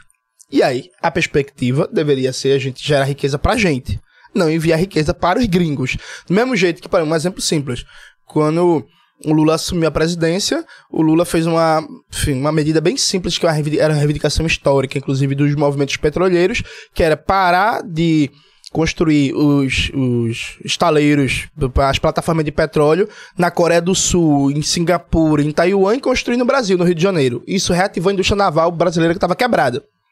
Mesmo jeito, se a gente não quer construir estaleiro, refinaria e por aí, por aí vai lá fora e quer construir aqui para gerar emprego aqui, por que não na comunicação? Então, assim, tem um princípio econômico. Gerar emprego aqui dentro, fazer com que a riqueza fique aqui dentro. Tem um, um segundo que é- um elemento que é de segurança geopolítica. Veja, os Estados Unidos, eles usam essas plataformas como instrumento da sua política. Externa. Então, por exemplo, quando foi para derrubar o Evo Morales em 2019, do nada surgiu 50 mil contas no Twitter para fazer críticas ao governo, para estimular aquela onda de derrubar o governo. E difundir a mentira dada pela OEA que a eleição foi fraudada. Hoje em dia a gente tem todas as provas que a eleição de 2019 na Bolívia não foi fraudada. Deram um golpe de Estado, mataram gente pra caralho, torturaram gente, arregaçaram e por aí vai. Aí seria como? Proibir a rede, atrapalhar? Como seria? Não, mas aí escute só. Aí tem essa dimensão geopolítica. Tem a- o terceiro elemento que é de manipulação do povo brasileiro. Gente, é, não acreditem em mim. Podem ir no Google. Facebook facilitou o crescimento da extrema-direita. O Facebook e as suas plataformas, entre 2015 e 2019, impulsionaram conteúdos de extrema-direita no Brasil e no mundo. Então, assim, se a gente hoje tem uma desgraça do Bolsonaro, que é negacionista, aí tem esse. vê, vê esses negócios do nada, assim. Tipo assim, porra, a gente sempre, sempre tomou a BCG, né, pô? É. Nunca reclamou e tal, sempre foi de Esse negócio boa. Tá aí, bizarro. pronto. Inclusive, uma coisa que funcionava no Brasil, a vacinação. A vacinação funcionava no Brasil, tá ligado? Pá, tudo certo. De repente, antivacina, e não pode tomar vacina, e negacionismo. Isso foi as redes sociais promovendo esse conteúdo de extrema-direita, anti-vacina, anti-ciência, anti não sei o quê. Então, assim, a gente teria um Bolsonaro sem o papel do Facebook e do YouTube? Eu acho que não. Mas como é que faria? Não tinha. o- Não, aí É isso que calma. eu quero saber. Não, primeiro a gente tem que entender o problema. Vai, vai. É, esse, esse é o problema. Como é que se faz? Primeiro, política tributária. Então a gente tem que estimular com que essas empresas, em primeiro momento, essas empresas em primeiro momento, a gente tem que ter uma política de remessa de lucros. Então, ao invés de você enviar 100% do lucro para fora, você vai ter que obrigatoriamente investir em empresas aqui. Inclusive do próprio ramo da tecnologia e da comunicação. Então, em vez da Netflix enviar seus bilhões que ela arrecada no Brasil para fora, ela vai ter que reinvestir no Brasil no mínimo 50%. Então, lei de remessa de lucros que é uma pauta histórica, inclusive, da época do presidente João Goulart, que foi derrubado com o golpe de 64, patrocinado pelos Estados Unidos, para não ter aprovado essa lei e não reduzir a quantidade de grana que os monopólios gringos que estão aqui mandam para lá. Então, essa é a primeira coisa. Segunda coisa, um programa estratégico de parceria do governo com as universidades para criação e apoio de empresas brasileiras de telecomunicação. A gente tem que ter plataformas próprias nossas com processamento de dados nossos. Desenvolver nessas empresas uma política preferencial para o crescimento delas. Então aumenta a tributação do Google e reduz a tributação para a empresa nacional. Eu não sei como funciona isso, mas tem algum outro país que, que consegue tributar o Google, assim? Sim, Tem. tem. A China, por exemplo. Aí tribu... E o Google funciona lá de boa. Funciona. Eu não só tô, Não, tem, tô tem que usar, tem que usar o VPN, né? Ah, Pra- sim. pra, pra acessar, mas funciona, assim, tem lá. Só que a galera não liga porque é isso, tem o WeChat, tem as redes deles e por aí vai, tá ligado?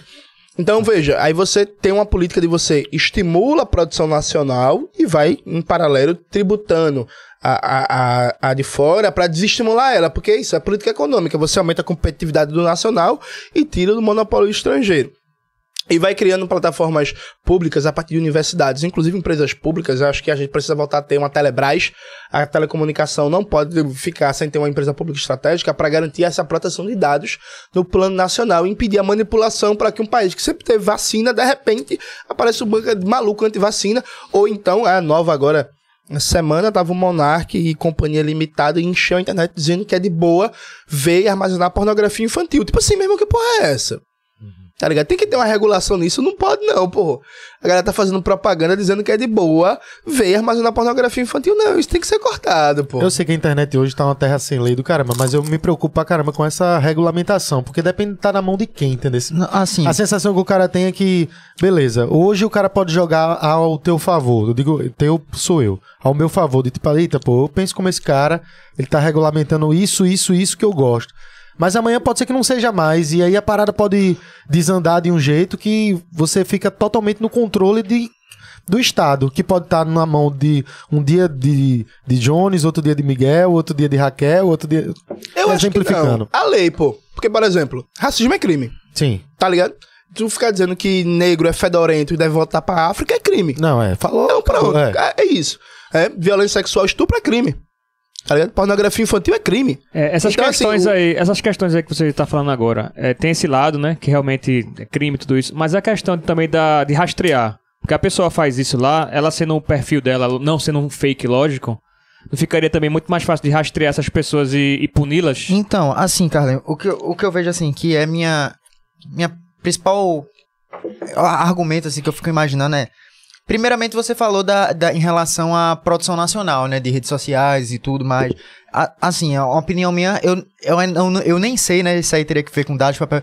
Se realmente é, valeria a pena investir nesse tipo de área, sabe? Assim, só uma questão pra saber, porque a gente tem out- outros potenciais no Brasil. Mas caso a gente, caso a gente invista, não, não seria, sei lá, de uma forma incentivar produtores, é, no caso, vamos dizer, é, quem, quem trabalha com redes sociais, com criação de novas, é, de novas, redes Novas sociais, redes? A, part- a partir de, de investimento, assim, por digital, essas coisas, em gente que trabalha na área, do que uma plataforma unificada de controle, sabe? Porque, assim, isso, o, o que me, o que me deixa com medo por exemplo, assim, o que Gabriel falou é tipo, ah, um dia é Jones, mas outro dia é, é, o, é o Bolsonaro. Pode ser o Bolsonaro no outro dia. E assim, será que um, um, um Bolsobook seria, seria legal? Porque assim, você ter, você ter esse controle. Alguns problemas que tu tá falando, eu sei que são problemas de internet que a gente vai ter no mundo todo, né? Porque querendo ou não, a gente tá vivendo na era da internet. Então, Que é uma experiência ainda, né? o controle de são- dados, por exemplo, do, dos Estados Unidos, né? Aquela porra que, que os caras pegaram esse controle de dados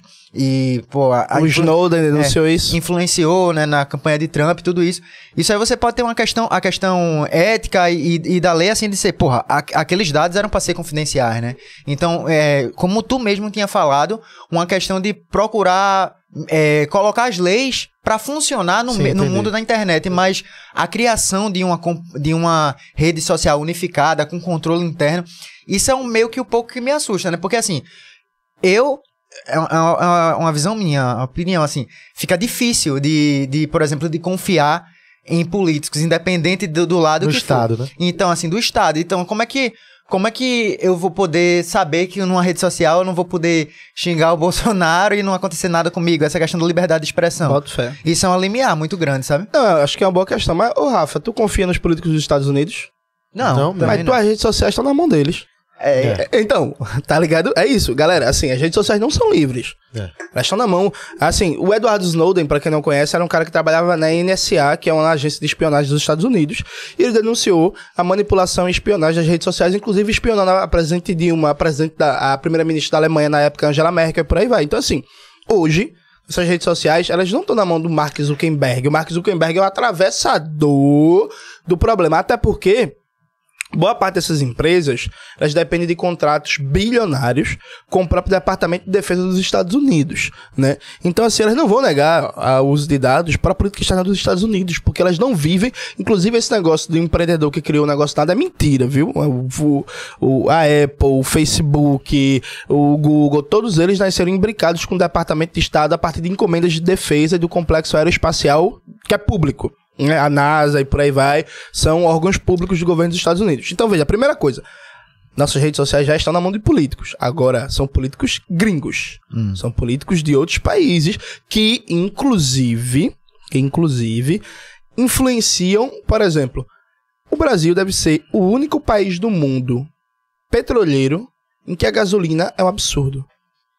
O que é um país petroleiro? É um país que tem petróleo interno autossuficiente pra gente pagar uma micharia na gasolina, tá ligado? A gente tem petróleo bruto suficiente e poderia ter capacidade de refino pra produzir todo o petróleo nosso. O Brasil é um dos únicos países do mundo petroleiro. Eu acho que o único.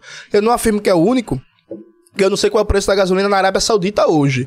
Mas eu sei co- como é no Irã, eu sei como é na Venezuela, eu sei como é no México, por aí vai. Então, assim, são os únicos que tem isso. Agora, veja, por que nas redes sociais, por exemplo, não circula como deveria o assunto de quem tá controlando os postos do pré-sal hoje. Lembra, gente, os postos de pré-sal que é ser o futuro do Brasil, que é não sei o que, lá, lá.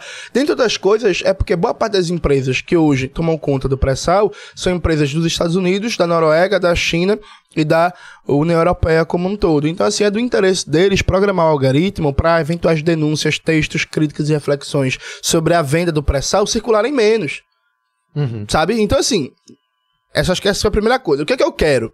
Desprivatizar a coisa. Porque hoje está privatizado, é privado. Nas mãos das empresas monopólios do Estado dos Estados Unidos. O que é que a gente precisa? Primeiro, a proposta governativa do PCB é uma proposta com poder popular, com participação decisiva da população trabalhadora, da sociedade civil, dos movimentos sociais, da melhor inteligência da universidade. Então, assim, a gente cria um conselho de comunicação que vai responsável pela regulamentação do setor ligado ao que é lei, velho. E aí, aqui, ó, aqui não tem muito, não tem muito segredo, não, assim. É, ah, posso fazer piada com uma pessoa que tem síndrome de Down? Veja, eu acho de extremo mau gosto. Eu acho que você, inclusive, pode, deve ser processado depois, mas isso não é crime. Então, se não é crime, tá ligado? Faça. Agora, assim, isso é uma merda. Eu espero que você seja processado. Eu vou torcer pra você ser processado e eu vou falar mal de você, porque... É, é, Consequência social. é, exatamente, é isso. Mas não é crime. Agora, veja, né? É, pornografia infantil é crime. Exato. Então você não pode fazer apologia. Torou, acabou. Porque se a gente entra num debate é, é, de liberdade de expressão irrestrita, a liberdade de Não, expressão vira Deus. E, É, e só quem pode tudo, segundo a Bíblia, é Deus, tá ligado? Então, assim, é muito claro um controle, uma regulamentação clara. Porque qual é a dificuldade hoje? Hoje, inclusive por causa de lobby, a gente não tem regulamentação clara. O que é uma viagem? Porque, por exemplo, na Coreia do Sul, o povo gosta muito, né, da Coreia do Sul e tal, não sei o quê. Na Coreia do Sul, para a empresa de streaming entrar lá, ela tem uma cota de produções nacionais que ela tem que cumprir. Para ter um cinema funcionando, ela tem cotas de produção nacional que ela tem que cumprir.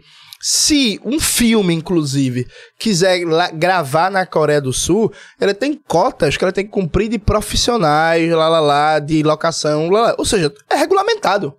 Uhum. A produção cinematográfica é regulamentada. O Brasil é um dos poucos países que é uma banda voa da desgraça.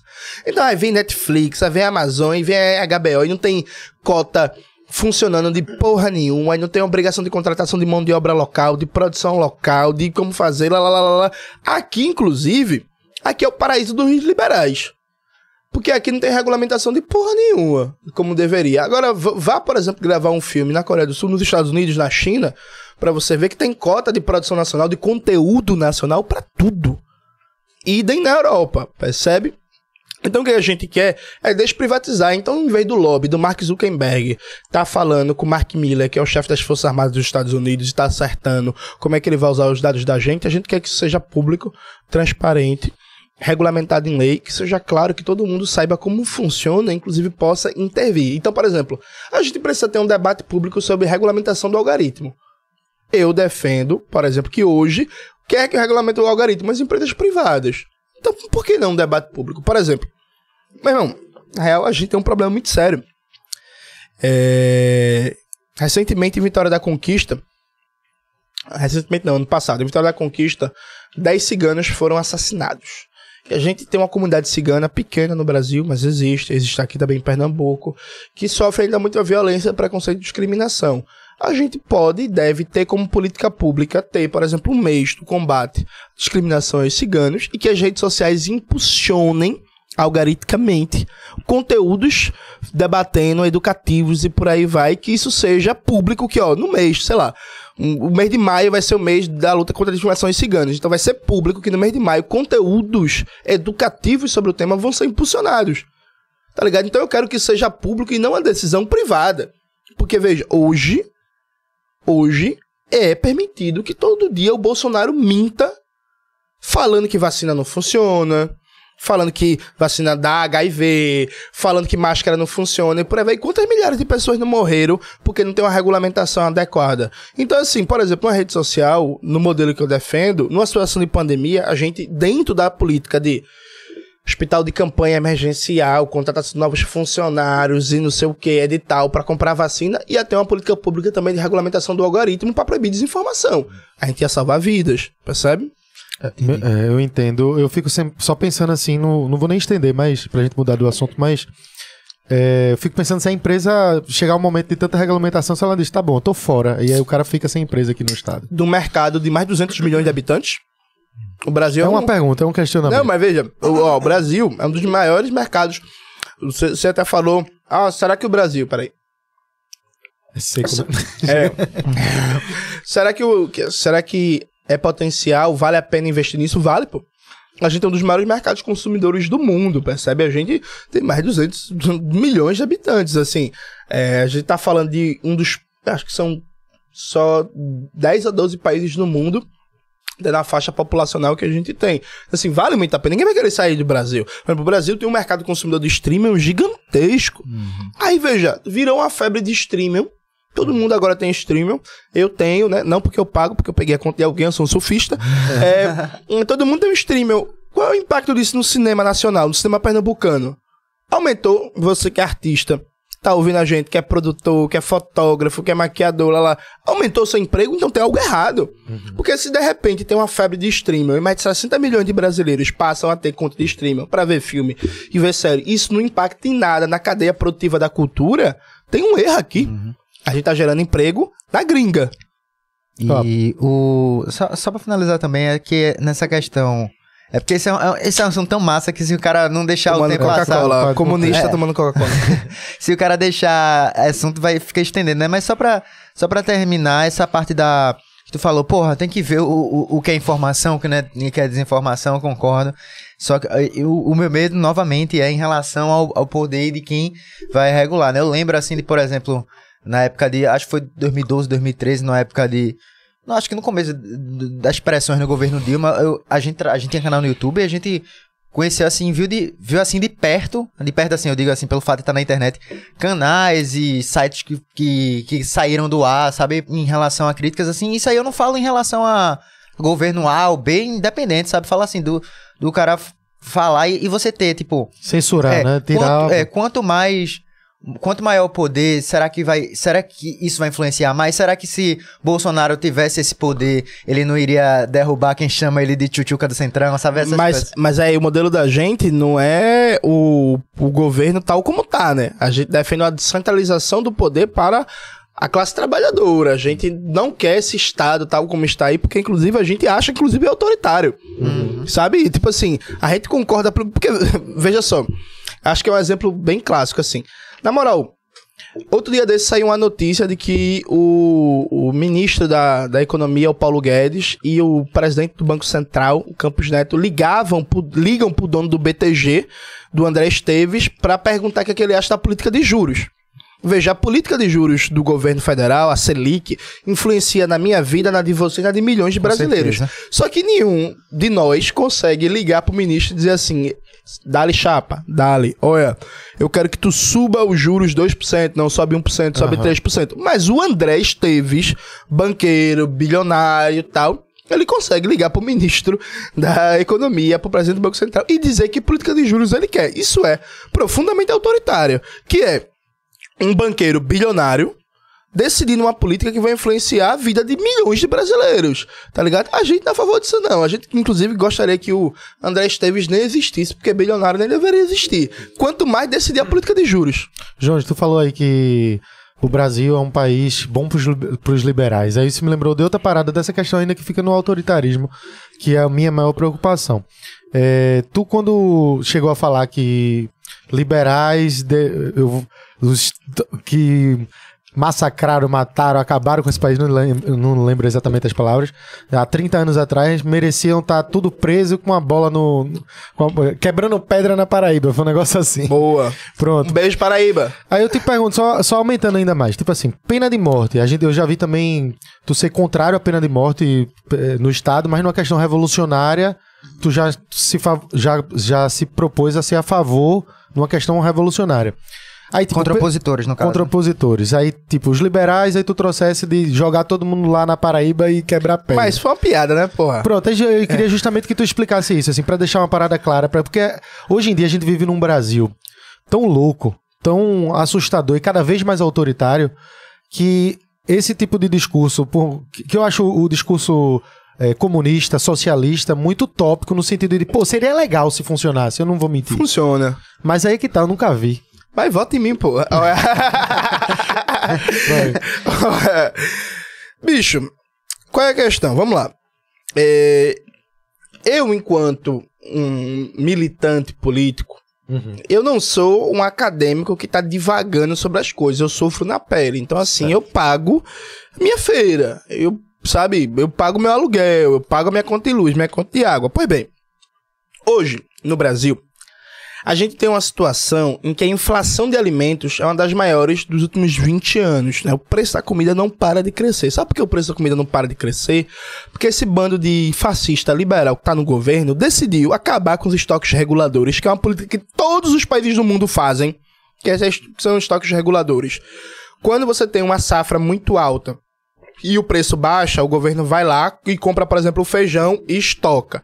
Quando em outro momento a safra está muito é, é, é, é, baixa e o preço sobe muito, aí o governo vai e solta a quantidade de feijão que ele tinha comprado e estocado. Estoque reguladores é para equilibrar o preço, nem para o produtor perder muito e nem para o consumidor pagar muito. Todo país do mundo faz isso. China, Estados Unidos, Aqui Alemanha, França. Acabou. Aqui fazia até o governo Temer.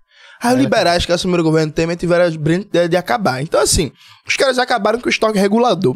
E os caras fizeram uma política que praticamente o Brasil foi o único país do mundo, de novo, a fazer, que é não limitaram a exportação de alimentos. Porque quando começou a pandemia, as cadeias produtivas globais foram todas desestabilizadas pelo fechamento das economias. Então, todos os países produtores de alimentos limitaram a exportação de alimentos considerados essenciais Durante a pandemia. né? durante a pandemia, tá ligado? Então, por exemplo, assim, o Vietnã, ele, o principal alimento é o arroz.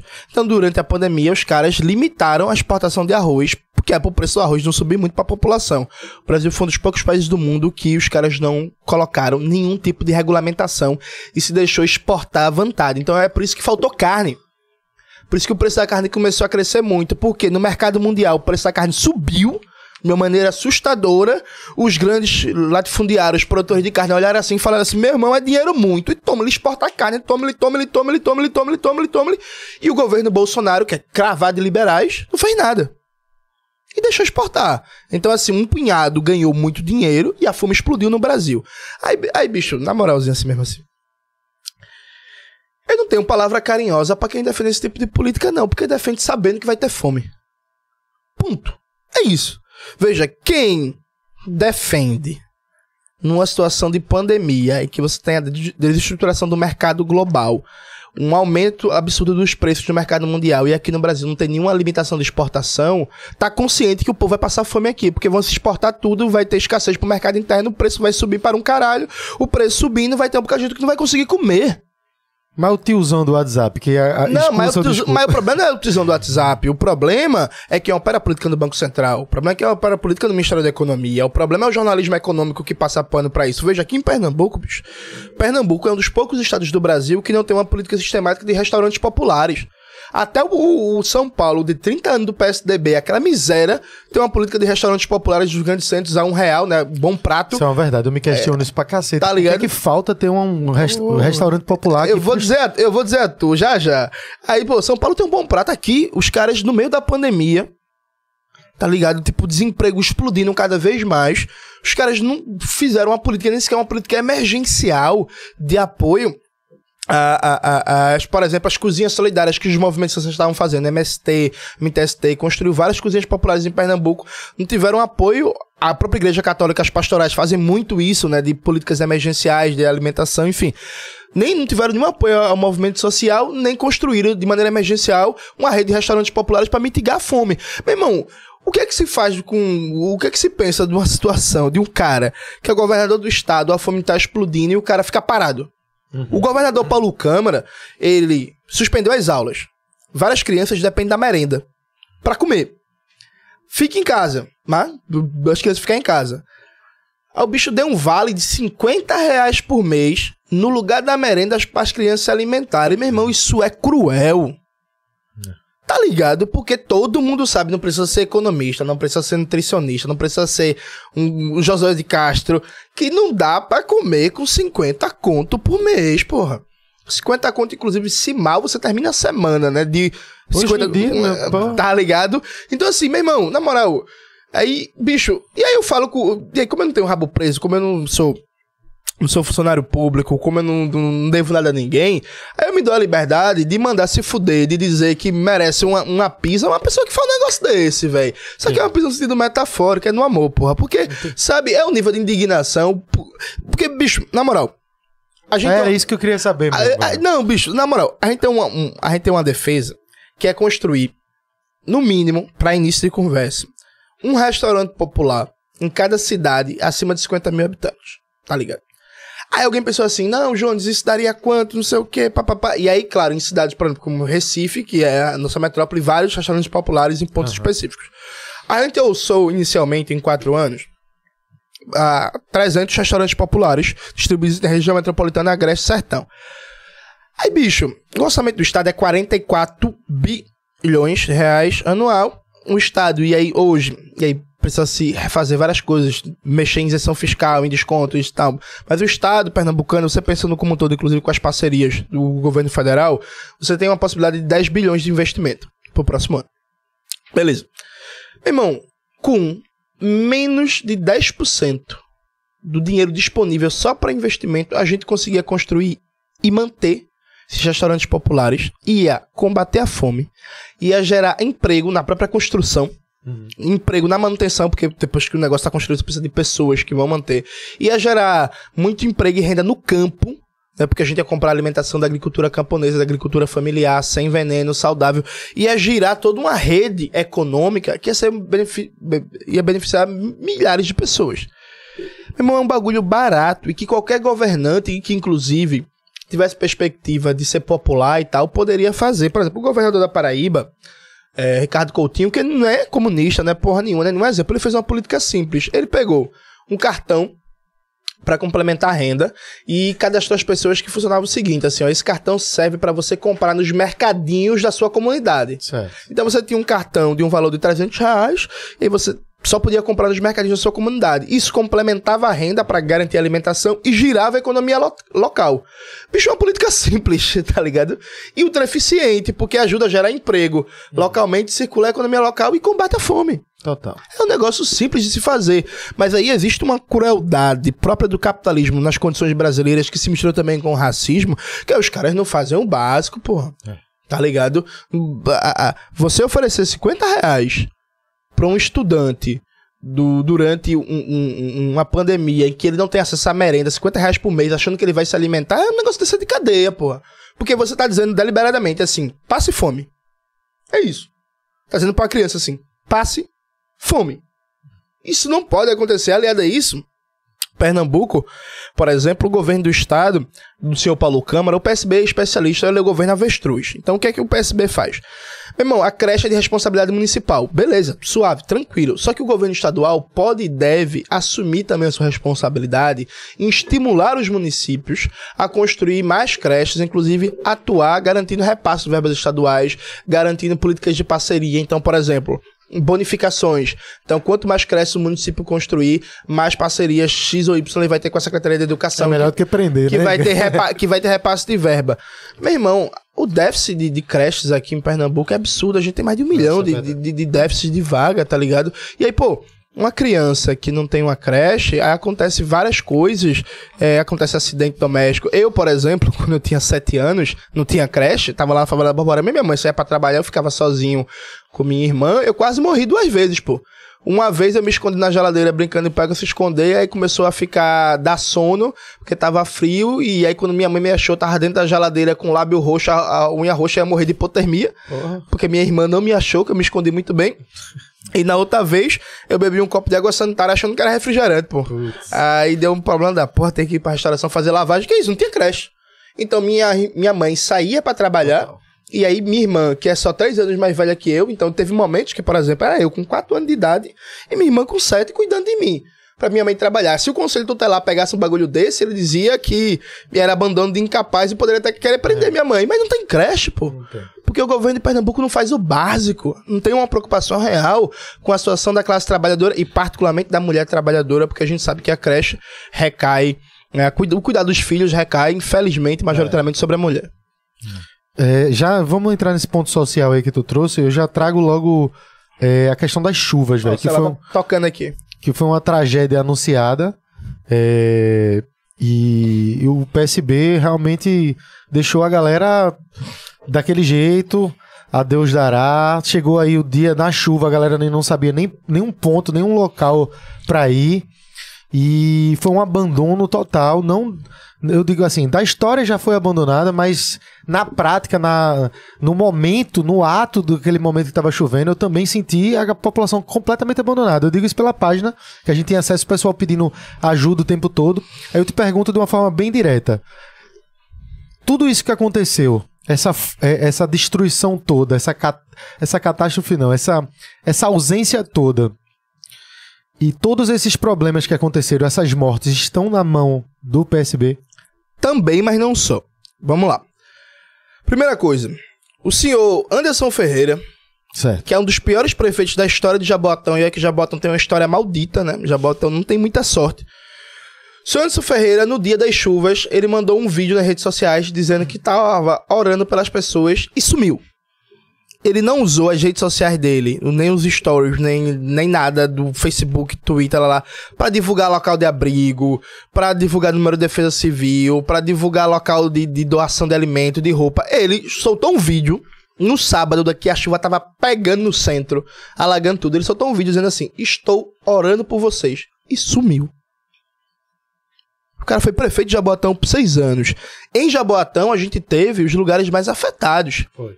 Tá? Malvinas, Conjunto Monte Verdes, Ibura, Muribeca. É, Ibura não, Muribeca. é, é, sabe, tipo assim, teve, teve uma situação de uma amiga minha, Anne, que a vizinha dela morreu, pô, porque a casa alagou. Passou 12 horas lá esperando socorro, não tinha defesa civil. E a mulher começou a beber pra isso, né? Enfim, a situação, e aí começou a beber e acabou se afogando. E morreu. Uma mulher que passou mais 12 horas esperando a defesa civil. Então, assim, o prefeito de Jaboatão, o ex-prefeito, sumiu, o Anderson Ferreira. Não tinha na página, nas redes sociais da prefeitura, não tinha local de abrigo. Então, eu sou professor, estou em vários grupos de professores ainda. Sabe o que aconteceu? A galera começou a ir para as escolas de Jaboatão, sem informe de nada, querendo fazer de abrigo. Aí o guardinha, o segurança, não foi informado, era uma confusão, aí ligava pro gestor, e aí o gestor não foi informado. Assim, foi caos, Babilônia. Nas redes da Prefeitura de Jaboatão, até sábado, 7 e 8 horas da noite, não tinha informe nenhum de local de abrigo. É, exatamente. Tá ligado? É por isso que, inclusive, a galera tava vindo pra páginas como vocês e tal, perguntar, porque Jaboatão sumiu. O que fazer, velho. Sumiu, sumiu. Então, assim, a gente, inclusive, do PCB entrou com a representação do Ministério Público para investigação criminal sobre a responsabilidade da Prefeitura de Jaboatão no caso da tragédia. Porque, assim, Conjunto Marcos Freire, Muribeca, Malvinas e por aí vai, não foi só a chuva. É. Porque, assim, não tinha defesa civil, pô. Sabe, não tinha. E aí, é, existiu um informe antes que ia chover, os caras não prepararam uma rede de abrigos, não prepararam é, é, nada. Porque, assim, do sábado pro domingo, no dia da, da, da grande cheia mesmo, teve muita gente que dormiu sem assistência médica, dormiu sem cobertor, dormiu sem alimentação, aí gripou, pegou hipotermia, depois pneumonia, aí doença do rato, que explodiu. Explodiu, lectospirose, por aí vai. Porque não tinha um básico. Aham. Sabe? Então, assim, primeiro, o senhor Anderson Ferreira, inclusive, ele teve a cara de pau na entrevista para a Rádio Jornal dizer que foi uma tragédia natural e ninguém é responsável. É assim, o cara passa seis anos prefeito de Jaboatão. Jaboatão é a cidade mais. uma das cidades mais atingidas em termos de morte e de perdas materiais, de, de imóvel, por aí vai. Aí ninguém é responsável, não. Quem é responsável sou eu, é. É você, é você, tá ligado? Então, tipo assim, é isso que eu falo, pô. Não tem como não, tem como não ficar puto com um cara Mano, desse. Véi, o. Tá ligado? Tipo assim, porra, o cara, o cara foi prefeito por seis anos, a cidade dele é uma, cidade, uma das cidades mais atingidas, cidade que ele usa de propaganda É. pra dizer assim, não, o que eu vou fazer pro Pernambuco é o que eu fiz pro Jaboatão. Eu fico pensando, é uma ameaça?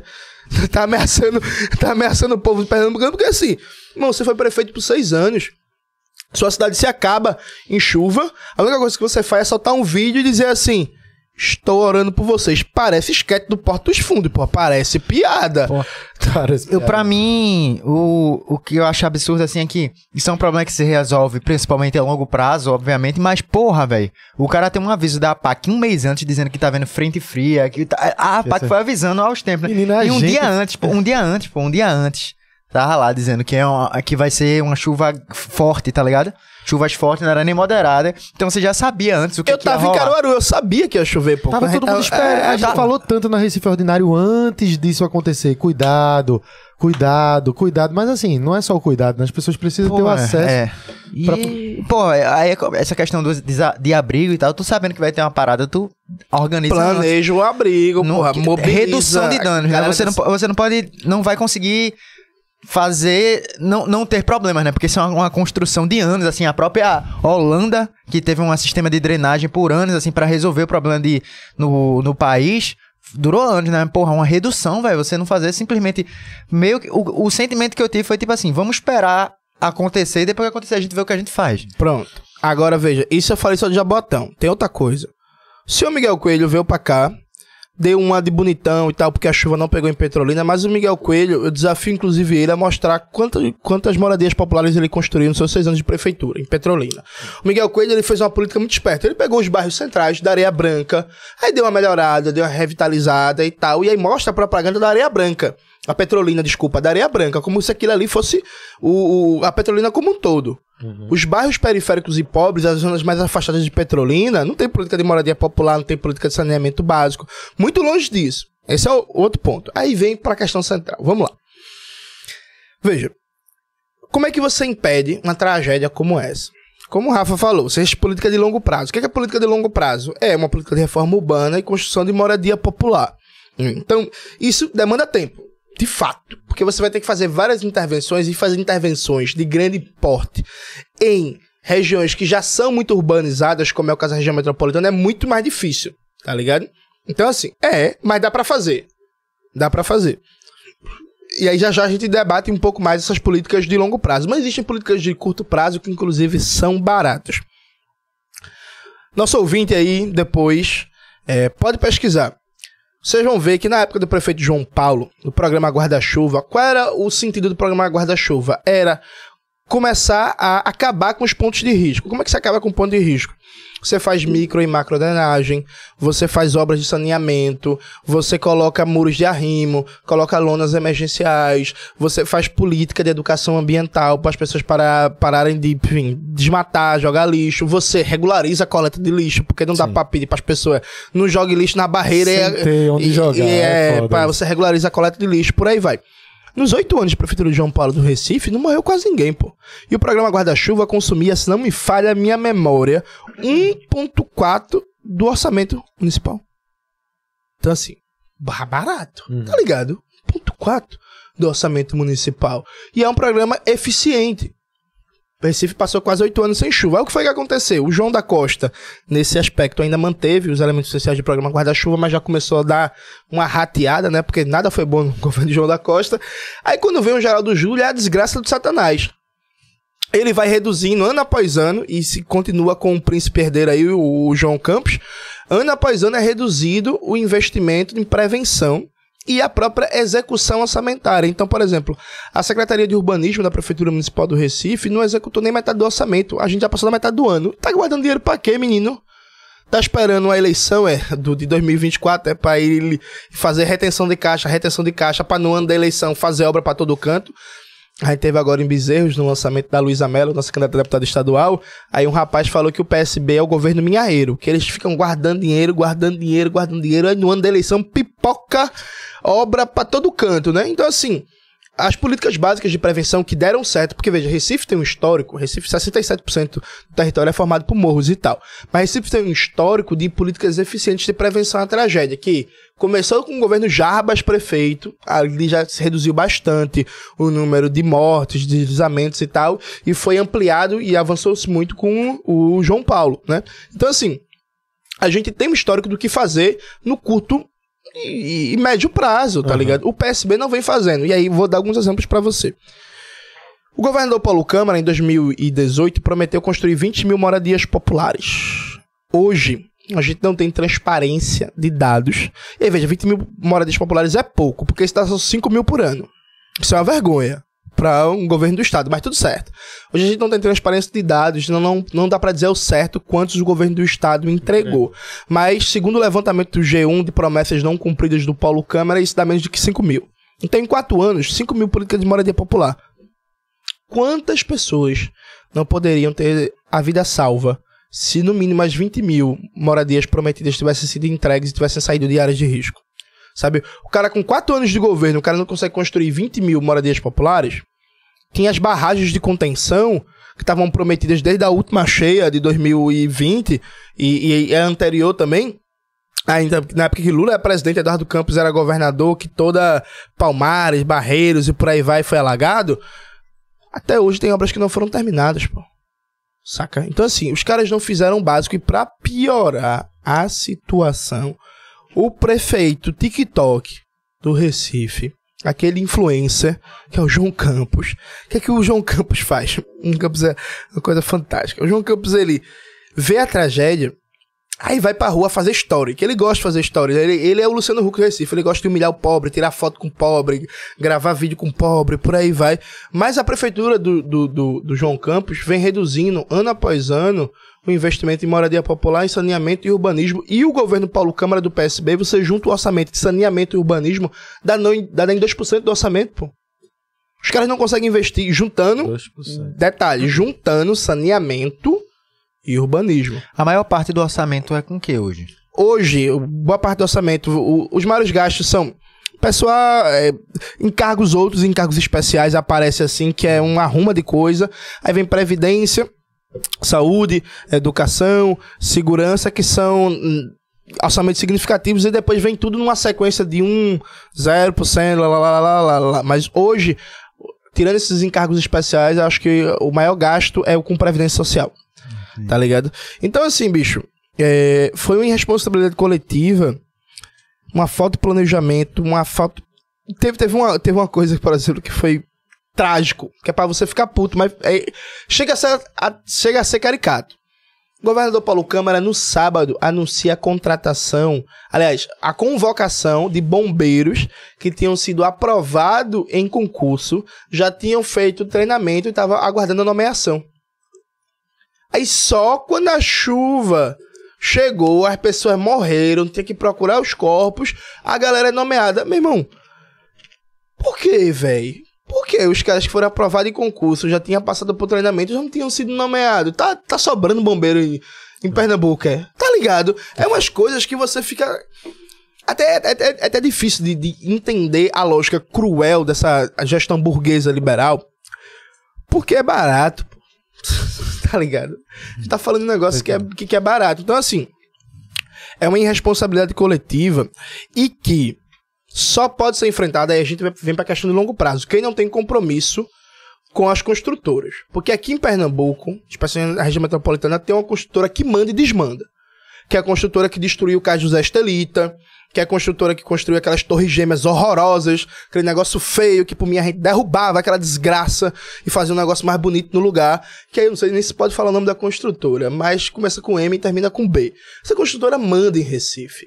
Tá ligado? A gente precisa ter um governo que bota a construtora na oposição. Porque, assim, política de moradia popular, a gente tem uma, uma proposta de construir 100 mil moradias populares por ano. Isso passa por uma política profunda de reforma urbana. Aí isso passa por Recife, aliás, Pernambuco, desculpa, tem mais de 300 mil imóveis ociosos, quase que abandonados, tá ligado? Isso passa por se apropriar de imóveis endividados que estão abandonados, requalificá-los, uma política de ocupar os espaços vagos, de construir novas moradias, de fazer uma política, inclusive, de construção de moradia, não só em, em- em áreas afastadas do centro, no inferno de longe, que a pessoa às vezes não consegue nem se manter lá porque não tem trabalho perto. Só que isso passa por um compromisso em você fazer uma política urbana que não seja uma política para as construtoras. Que seja uma política realmente para garantir moradia digna para as pessoas, para garantir que o aluguel não encareça, para garantir que as pessoas desfrutem do espaço público. Não dá para fazer isso em compromisso com as construtoras. Então, assim, o único governo que, se eleito, pode fazer uma política de moradia popular e garantir uma solução de longo prazo para os alagamentos é o nosso, que é o único que não tem compromisso com as construtoras. Porque, se você reparar, eu não vi a entrevista ainda dos outros candidatos. Mas a entrevista da Raquel, que eu não assisti inteira, mas eu pe- pedi pra minha equipe assistir e me dizer o que ela falou, o que ela não falou. A entrevista do Miguel eu assisti. Nenhum deles falou de uma questão simples: cumprir a função social da propriedade e garantir uma política municipal, a nível de Recife, e estadual de moradia popular. Atrelada, claro, a uma política também federal, né? Porque Minha Casa Minha Vida acabou, na prática, com o governo Temer, que só apareceu o governo Temer porque o PSB apoiou o golpe, né? Danilo Cabral, inclusive, votou a favor do golpe. Danilo Cabral quer que a gente esqueça, mas a gente não esquece, não. Então, veja, a gente precisa ter uma política municipal de, de, de, de habitação, uma política estadual, uma política que vá na perspectiva de reforma urbana, de mudar a lógica de ocupação do espaço, em que a lógica de ocupação do espaço não seja de acordo com o interesse das construtoras da especulação imobiliária, de pegar esses imóveis ociosos, e aí atenção, gente, imóveis ociosos não é você viajou e deixou sua casa três meses trancada, não, viu? Imóveis ociosos é, você tem um imóvel, por exemplo, no centro.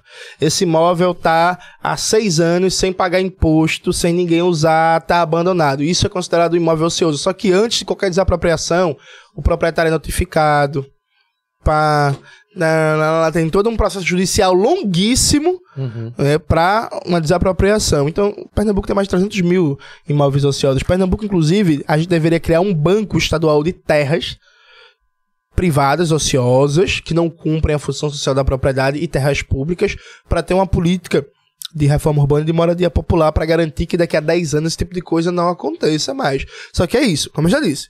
Para isso, eu tenho que colocar as construtoras, as especuladoras, na oposição. Elas têm que parar de mandar no governo, porque, bicho, vamos lá.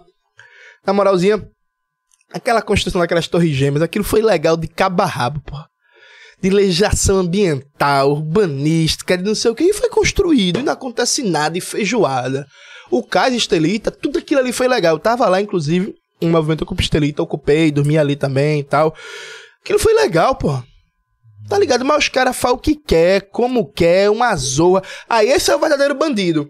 É a construtora que não cumpre a lei, faz o que quer, constrói o espigão horrível, que aquilo é feio, além de tudo é brega.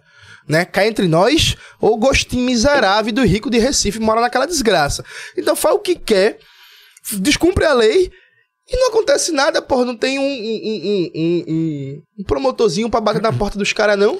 Ó, deixa eu trazer um assunto, porque a gente tá chegando perto do tempo e eu sei que Pras quanto tempo? perguntas. Duas horas ou duas horas e meia? perto de duas horas, faltam uns 10 minutos pra duas horas. Boa. Mas eu quero trazer o seguinte, Compesa, porque a gente falou saneamento, Compesa, como é que se resolve esse problema da Compesa aí, que só faz abrir buraco e deixar Boa. o povo do jeito que tá?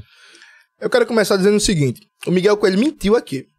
O que foi que ele disse? Sabe por que ele mentiu? A gente bota aqui, ó, pesquise tudo que foi dito pro pessoal Pronto, dar uma sacada. Pesquise, pode pesquisar. Eu vou, dizer- vou explicar porque ele mentiu. Veja. Serviços como fornecimento de água, eles são lucrativos em ambientes de grande adensa- adensamento urbano e populacional. Então, é lucrativo você oferecer um serviço tratamento de água e, de água e esgoto em Recife. Certo. Percebe? Não é lucrativo na zona rural de Bezerros. Certo. Não é lucrativo na zona rural de Caruaru, em Parnamirim, sabe? Em, em Dormentes. Que é isso? São regiões pouco adensadas, de pou- pouca população e por aí vai. Quando se pensa em serviços públicos essenciais, por exemplo, o correio é lucrativo pra caramba entregar encomendas em Recife, mas não é lucrativo em Sapucarana, na zona ru- rural de Bezerros. Então, o que, é- que acontece? Como o Correios é uma empresa pública, ele tira uma média de lucro. Então, assim, não dá lucro entregar na zona rural de Bezerros, mas dá lucro entregar em Recife. Então a média se equilibra em empresa lucrativa, beleza? Quando você defende o que o Miguel Coelho defendeu, que é fazer uma concessão para um privado, esse privado, ele não vai ter lucro nenhum fornecendo serviço de água e esgoto nas regiões periféricas do interior do estado. Nas cidades do Agreste do Sertão. E, inclusive, é uma característica de Pernambuco você tem uma- um estado de mais de 183 cidades e você tem uma porrada de cidades de 20 mil habitantes. É. Tá ligado? E cidade de 20 mil habitantes que você tem zonas rurais, a cidade já é rural, mas você tem uma zona rural, quando você vai ver, tem 2 mil, 3 mil pessoas. Tá ligado? Não se muito. Então, assim, não é lucrativo. Eu questionei isso a ele, aí ele falou, não, aí a gente vai punir, a gente vai... Não, mas, Mas não- não... mas ele falou punir e cumpriu o contrato. Sim, Mas veja, isso não é lucrativo. Aí o que é que vai acontecer? Se a gente vende a Compesa, Certo. vai acontecer ou a safadeza que o governo Bolsonaro fez, o que o governo Bolsonaro fez? Ele pegou a parte mais lucrativa dos Correios, privati tá querendo privatizar, tal, tá em processo acelerado, e aí deixou, criou uma empresa pública que tá em processo de montagem, que não vai ter lucro, vai viver em déficit, para fazer entrega de encomendas em zonas mais afastadas do norte e do centro-oeste que a empresa privada não quer, a concessionária privada não quer. Então, assim, entregou o filão que dá lucro para a iniciativa privada e a parte que não dá lucro fica para o Estado, para ter uma empresa em déficit permanente. Percebe? Isso é uma safadeza. Né? Apropriação de recurso público. Então, veja, vai acontecer a mesma coisa aqui em Pernambuco. A não ser que, aí veja, aí vamos lá. Ah, não, mas vai ter um, um critério de investimento. Mas, meu amigo, veja, o que é, é um serviço como a conta de água? A conta de água, você só aumenta o lucro da empresa se ou você aumentar a conta ou você reduzir o investimento. Não existe outro jeito. Tá ligado? Não existe outro jeito. Ah, você pode falar assim: ah, não, mas se você for ampliando o acesso ao serviço, você aumenta o número potencial de clientes e você pode aumentar o lucro. É uma das explicações. Isso, só que isso vai depender do grau de investimento necessário para aumentar o número de clientes potenciais e de uma coisa que os economistas chamam que é a maturação do investimento, ou seja, quanto tempo vai demorar para aquele investimento se transformar em lucro. Nenhuma empresa, eu desafio qualquer um a mostrar uma grande empresa que vai aceitar operar um contrato de concessão por 20, 30 anos operando uma taxa de lucro de 3, 4%. Porque para você fornecer energia, é, desculpa, água e saneamento básico para um estado inteiro, como Pernambuco, em que o que dá lucro é a região metropolitana e algumas cidades polos, né? Então, Caruaru dá lucro, Garanhuns dá lucro, é, Petrolina dá lucro, mas uma caralhada de cidades não dá lucro você fornecer o serviço. Isso significa uma equalização, prejuízo aqui, lucro gigante em Recife, prejuízo aqui, lucro em Jaboatão. Isso significa uma taxa de lucro muito baixa para o mercado. E qual é a empresa que vai querer operar 20, 30 anos a partir de uma taxa de lucro de 5, 6%? Isso não existe. Prova disso, não acreditem em Jones Manuel. Podem pesquisar no Google. Boa parte dos serviços monopolistas, por essência, eu vi até que Rafa fez uma pergunta sobre isso. É, que é monopólio natural, né? Isso, que é metrô, energia elétrica, água, não sei o quê. Nos Estados Unidos e na Europa estão voltando para as mãos do Estado. Por quê? Fez um processo de privatização nos anos 80, no governo Reagan, nos Estados Unidos, no governo Thatcher, na, no Reino Unido, e aí se viu que basicamente esses concessionários privados passaram a é, é, é, aumentar sua margem de lucro, reduzindo investimento, precarizando o setor. Tá ligado? Então, assim, a primeira coisa, isso é mentira. Privatização da Compesa vai fazer com que você que está ouvindo a gente, que é do Agreste Pernambucano, você que é de Bezerro, terra da nossa Luísa América, da deputada, você que é de, da Zona Rural de Gravatá, você que é de Dormente, você que é de Oricuri, você que é de Parnamirim, vai chegar menos água para você. Já tá uma desgraça. Se privatizar, piora. Se privatizar, piora. O que, que a gente deve fazer para resolver? Vamos lá. Primeiro, a gente precisa ter uma taxa diferencial de cobrança adequada. Então, hoje, um cidadão do Ibura paga basicamente a mesma alíquota de conta de água no vis-a-vis que um cidadão do Poço da Panela. Isso é um problema, né? Isso é um problema. A gente precisa criar um, um, mecanismo mais eficiente de taxas diferenciadas de acordo com o nível de renda de cada bairro de cada, de cada região. Essa é a primeira coisa. segunda coisa, tem que acabar com a safadeza. Então eu fui em Vitória, recentemente, tava conversando com as pessoas e tal, que chegou denúncia aqui em Vitória de Santo Antão. Tem uma empresa da pecuária, que eu não vou nem falar o nome, que vocês estão perdendo patrocinador demais com um comunista aqui, mas tem uma empresa da pecuária que ela usa 90% da água disponível na cidade, porra. E Vitória de Santo Antão fica 10, 15 dias sem água. Aí eu fui pesquisar no site da Secretaria da Fazenda. Essa empresa tem isenção fiscal, ela não paga a conta de água. Tá ligado? Então a empresa que fica com 90% da água da cidade não paga o caralho da conta de água. Enquanto o cidadão de Vitória de Santo Antão tem que pagar a conta de água dele direto e não tem água na torneira. Inclusive, isso vai acabar. É, e a gente vai mandar investigar quem foi que assinou esse contrato. Porque, na moralzinha, tem algo errado aí, né? Fora isso, a Compesa tem um nível de investimento muito baixo, porque ela funciona na prática como uma empresa privada. Ela busca dar lucro e ela não tem critérios básicos de eficiência é, de buscar parcerias com prefeituras, com universidades, de ter uma política de, por exemplo, pô, tem, tem umas coisas que são surreais, que é assim, é construída uma barragem, e aí você tem um sistema de distribuição para a cidade que, em vez de partir da, da estrutura local, vem do inferno do Satanás, e aí Aí você entende certa lógica, que é, em vez de uma estrutura de distribuição que parte do local, ela faz uma volta e tal, porque ela passa na terra do fulano, que é latifundiário, aí tem que indenizar, aí de repente a terra que estava ociosa, lá devoluta, de repente o cara é indenizado em 10 milhões de reais, aí entra na construção, sabe? Uhum. Certas coisas que funcionam tipo numa lógica de enriquecer os amigos dos amigos do, do PSB e Companhia Limitada. O que a Compesa precisa é de um choque de gestão pública. Compesa precisa ser reestatizada de verdade. A gente precisa ter um conselho de governança com participação direta da classe trabalhadora, dos movimentos organizados, da UPE, da UFRPE, da UPE, do, dos, dos movimentos de, de, de da, da, sociedade civil, dos povos indígenas, os povos quilombolas, um processo de governança em que os interessados e interessadas no fornecimento de água e saneamento acompanhem diretamente a governança dessa empresa, os editais, as licitações, para acabar com esse, sabe, esse vazamento de dinheiro que acontece permanentemente, e ter um plano estadual de universalização do acesso à água e ao saneamento básico, para num universo de 10 a 15 anos a gente conseguir resolver esse problema. Agora a gente consegue. Agora veja, serviços como fornecimento de energia, fornecimento de água, correios e telégrafo e por aí vai, se eles forem para mão privada, metrô também, a propósito, se eles forem para mão privada, as pessoas das regiões periféricas elas não vão ter atendimento, porque é uma lógica simples do ganho. O setor privado ele é muito bom para construir fone de ouvido, microfone, não sei o quê, porque são produtos personalizados de tipos diferentes e que a concorrência, inclusive, faz com que você queira, porra, um fone com design diferente, um fone melhor e o outro oferece. Tá? Para esse tipo, a iniciativa privada opera muito bem, tranquilo. Agora, um tipo de negócio de um monopólio natural de escala ampliada, como fornecimento de água e saneamento básico, é outra coisa, bicho. Na realzinha. Tem até uma crítica a fazer um, um, um companheiro nosso. Um dia desse eu tava vendo a entrevista do João Arnaldo, que é candidato do PSOL. Deve vir aqui também. Aí ele tava falando que não era contra a concessão de parque público. Ele só era contra a forma que o PSB tá fazendo de privatizar o espaço público, cobrando ingresso em um show privado. Meu irmão, como é que você vai ganhar dinheiro na gestão do parque público se não é cobrando ingresso privado?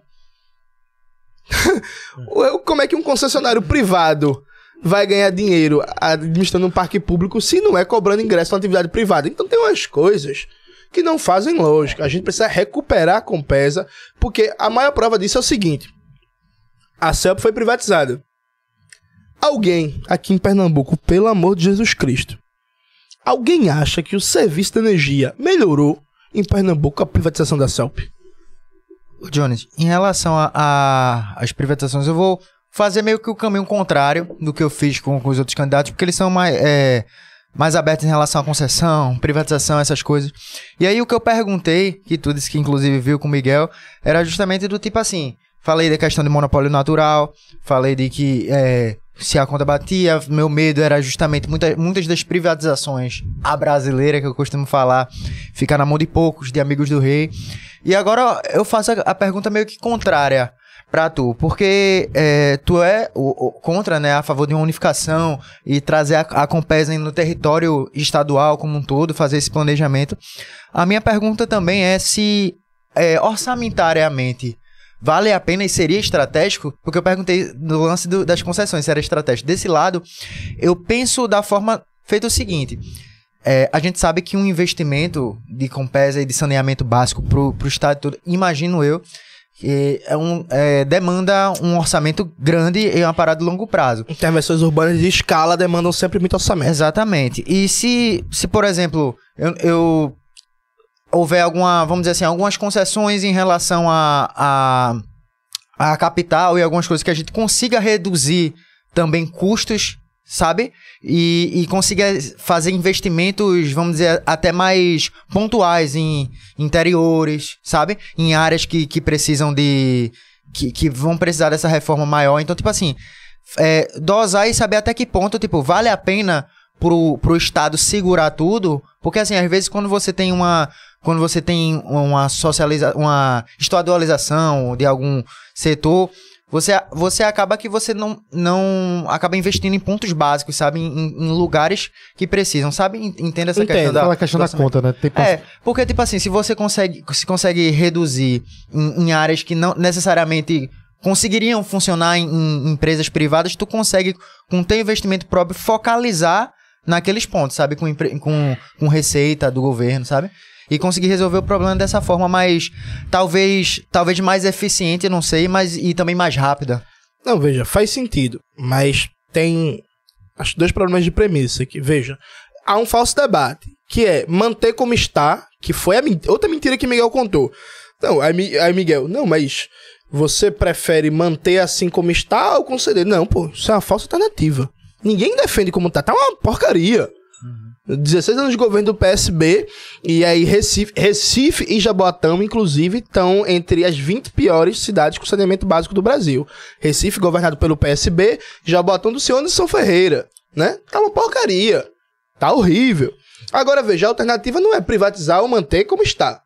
A gente está apresentando uma terceira alternativa, que é criar um novo modelo de governança com participação direta dos trabalhadores, inclusive da própria Compesa, da sociedade civil organizada, da universidade, porque o governo do PSB ele se caracteriza por um governo que é hostil ao pensamento científico. Então, Pernambuco é um dos grandes polos produtores de conhecimento acadêmico do Nordeste e do Brasil. A gente tem a maior universidade do Norte-Nordeste, que é o UFPE. A gente tem a nossa UPE, que está abandonada, surradinha, mas está aí sobrevivendo. A gente tem a Universidade Federal Rural a Univasf, a gente tem escolas técnicas e o corpo acadêmico, o que o conhecimento produzido na universidade, ele não é chamado para dentro da governança do estado de Pernambuco. Então a gente está propondo um novo modelo de governança. Porque a gente quer, veja, a gente não quer manter a Compesa como tá. A gente quer mudar radicalmente a Compesa. Agora, não mudar entregando. Porque, veja, realmente os investimentos. É, é, é, investimentos estruturantes urbanos são investimentos que, usando a linguagem dos economistas, o tempo de maturação do investimento é muito longo. Então, o tempo de retorno dele demora muito mais, percebe? Só que aí, veja, é justamente esse o segredo. Porque não dá certo privatizar. O tempo de investimento é muito longo. Então, assim, na moral, qual é o concessionário privado que vai querer chegar aqui para fazer um investimento bilionário para começar a ter lucro daqui a sete anos? Isso não existe, pô. Isso em canto nenhum do, do, do, do, do capitalismo. Inclusive, estamos falando até de capitalismo, hein, gente? Estamos falando nem de socialismo. Isso em canto nenhum acontece. Investimentos estruturantes e infraestrutura então, tem sempre, de maneira direta ou indireta, a porta do Estado porque é quem garante o investimento estruturante de longo prazo, sem necessidade de retorno no curto prazo, retorno orçamentário. Então veja, sim, é caro. Agora veja, é um investimento caro que volta. Volta como? Primeiro, toda obra de saneamento ela gera emprego. Construção civil, inclusive, é um dos principais molas geradores de emprego, tem baixa densidade tecnológica e, e baixo treinamento da força de trabalho, então gera emprego de maneira imediata. Isso atrelado a uma política de reforma urbana, como já falou, de construção de 100 mil moradias populares. Aliás, empregos temporários, né? Isso mas que geram outros empregos em efeito em cadeia, né? Porque quando a pessoa que está desempregada, por exemplo, arruma um emprego, ela volta a consumir uma cerveja, ela volta a ir numa academia, vai no salão de beleza e por aí vai. Então, isso geraria emprego. A segunda coisa, isso reduziria outros custos em outras áreas. Por exemplo, um dos principais problemas que Pernambuco ainda tem na área da saúde é o baixo investimento em atenção básica ou atenção primária à saúde. Todo ano o Estado, aliás, ano, ano passado, o orçamento para esse ano da atenção primária à saúde é só 33 milhões de reais, no orçamento de 6 bilhões e 700 milhões para a saúde, então é só 33 milhões para atenção primária. E aí tem muita doença, velho de esgoto a céu aberto, de doença de rato, e de lombriga de pé descalço, e de falta de água potável adequada, e por aí vai. Então você tem uma série de é, é, efeitos encadeadores, tanto de geração de receita a partir de ativação da economia, quanto de economia de receita a partir de gastos que vão deixar de, ser, de serem feitos com a saúde, porque a pessoa não vai pegar mais verminose, que a pessoa não vai pegar mais lectospirose, porque a rua não vai mais alagar Percebe? Aí não vai precisar ter um auxílio, é porque a pessoa perdeu tudo na casa, porque a rua não vai alagar mais com a drenagem, com saneamento básico adequado. Então é um investimento sim estruturante, mas que vale a pena porque tem um efeito multiplicador de emprego e tem um efeito positivo na qualidade de vida no geral que acaba economizando receita. A longo prazo, né? Assim. A médio e longo prazo. Médio. Porque eu digo assim, porque se vai. Porque eu percebo que é, a tua ideia é que fica mais na mão do Estado as coisas. Não, depende. Que coisas? É, Compesa, as básicas, transporte básicas. público que eu já vi tu falar. As estruturantes. Meu é. medo é tipo assim, é, justamente a grana do Estado vai ter, porque aí será, vai cobrar mais imposto. Tá pra, entendendo? Pra poder eu entendo, pagar, mas, né? mas, mas veja, Gabriel. Hoje o Estado subsidia. Hoje o Estado subsidia o lucro privado, pô. Ou todo ano. É, Todo ano as empresas de ônibus recebem 300 milhões de reais de subsídio, pô. A gente tá pagando nosso bolso o lucro da Borborema, da Caxangá, desses caras aí, pô. E os Tá dados não são muito bem Não, revelados não, gente. Não, tem não tem dados. clareza nenhuma. Não tem dados, assim. É uma. Quando a gente era da frente de luta pelo transporte público, uma das pautas era abrir a caixa preta dos transportes, tá ligado? E aí, veja, o- o- o- os dados não são transparentes, são as próprias empresas que dizem o custo e a margem de lucro delas. E aí não tem Ministério Público vendo isso, não, é? Não tem Alep vendo isso, não, é? Não tem grande mídia vendo isso, não. É porque isso nunca é tema de denúncia de não sei o quê. A gente tentou passar uma CPI na Alep, uma CPI dos transportes, na época a oposição tava perreando o juiz do PSB, tentou emplacar, não passou, pô. E aí, veja, a gente tá subsidiando as empresas privadas. E aí, se a gente. 300 milhões por ano, em 4 anos, dá 1 bilhão e 200 milhões, pô. Tá ligado? Aí, se a gente pensa, pensa um, dois mandatos, a gente tá falando de 2 bilhões e 800 milhões de reais. Dá pra construir só de subsídio uma puta empresa de transporte eficiente, de qualidade, com um bom salário. Porque, veja, é, é, é, a máfia é gigantesca, né? Os caras recebem todo ano subsídio direto, 300 milhões. Fora os subsídios cruzados, né? De peças, de diesel, lá, lá, lá, lá. Aí os caras vão, no meio da pandemia, tiram um cobrador. Que foi um dos maiores crimes que o governo Paulo Câmara fez. Porque o cobrador ajuda a organizar o ônibus, o cobrador ele passa troco. O cobrador, inclusive, era o grande Google Maps do povo, né? Ei, cobrador, onde é que é tal canto, onde é que é não sei o quê. Quantas vezes eu não já dormi e o cobrador me acordou dizendo, ei, boy, chegou na parada, desce aí e tal. Aí o cara tira o cobrador. Aí é, é, demite milhares de rodoviários e tal. Aí quando é agora, os caras soltam um relatório dizendo que se o cobrador voltar, a passagem vai subir 10%. Mas quando o cobrador foi tirado, a passagem baixou, baixou não, pô. É. Tá ligado que, inclusive, o compromisso da gente, vamos, a gente ganhar o governo do estado, a gente vai botar todos os cobradores de volta. Porque é um absurdo, porque o motorista, inclusive, passou a ter mais funções, Uma responsabilidade. sem aumento nenhum de salário e aumentou os casos de adoecimento, afastamento do trabalho. E o pessoal tá trabalhando e passando troco. Como é, que, como é que seria o transporte público no governo de Jones, Manuel? Seria. Seria do caralho, velho. Seria muito bom. Ó, só vou abrir um aspas aqui, só questão do tempo. A gente tem 30 minutos e vamos entrar nas perguntas. Aí dá pra Não, responder. é porque essa aí do transporte público é importante falar. Seria. seria um- eu, vi, eu vi falando, não, não sei. Queria saber como seria no plano de governo. Seria transporte público gra- gratuito? Seria pra algumas classes? Como é que seria? Vamos lá. Perspectiva das 20. Primeiro, primeira medida. Assumimos um governo, sentamos no, na Casa Gregório Bezerra, que vai ser o novo nome do Palácio Campo das Princesas. Primeira medida, auditoria das contas. Né? Auditoria das contas. Você precisa Essencial. ter informações sérias, concretas e objetivas. Pra entender, né, entender quanto é que os caras estão lucrando, qual é a margem de lucro, qual é o custo operacional, porque nada disso é claro. Certo. E a Grande Recife está na mão das empresas. Beleza. Instituir auditoria, a gente já defende, isso já foi de texto público, uma política de fortalecimento da segurança e vigilância do trabalho. Então vamos garantir de pronto, de cara, uma atenção especial para as condições de trabalho dos rodoviários, porque pensa na categoria que se fode. A categoria dos rodoviários, inclusive, foi uma das que mais pegou Covid e teve que fazer protesto ali na Boa Vista para ser colocado como categoria prioritária na vacinação, porque o governador Paulo Câmara não colocou. Tá ligado? É uma galera que mais pegou Covid. Então, melhorar as condições de trabalho de imediato dos rodoviários e reintegrar os cobradores. Pá, terceira medida. Segunda medida, aliás. Terceira medida, um pente fino nos contratos. Então, porra, irmão, os caras têm contrato de concessão com obrigatoriedade de ar-condicionado e não colocaram. Tá ligado? Não colocaram ar-condicionado. Ar-condicionado, boy. Não colocaram. Ônibus velho, manutenção atrasada, porta quebrada e não sei o quê. Desde que eu era adolescente que eu vi esse papo do A, o A entrou um, depois parou outro. Então, é, O BRT, há uns anos atrás, tava tudo com ar-condicionadozinho, dá um ano Não que dá um volta. ano. É a lenda, pô. Aí garantiu o cumprimento dos contratos. Aí, a partir disso, a gente vai começar a estruturar uma empresa pública. Como é que a gente vai fazer? A gente vai começar primeiro encampando as empresas que não cumprem os contratos. Que isso, inclusive, é uma previsão constitucional, viu?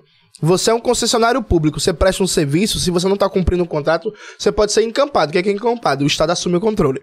Então, a partir daí, a gente vai começar a construir nossa empresa pública. Com essa perspectiva, primeiro, custo operacional do serviço, mais um lucro em linha para garantir investimento.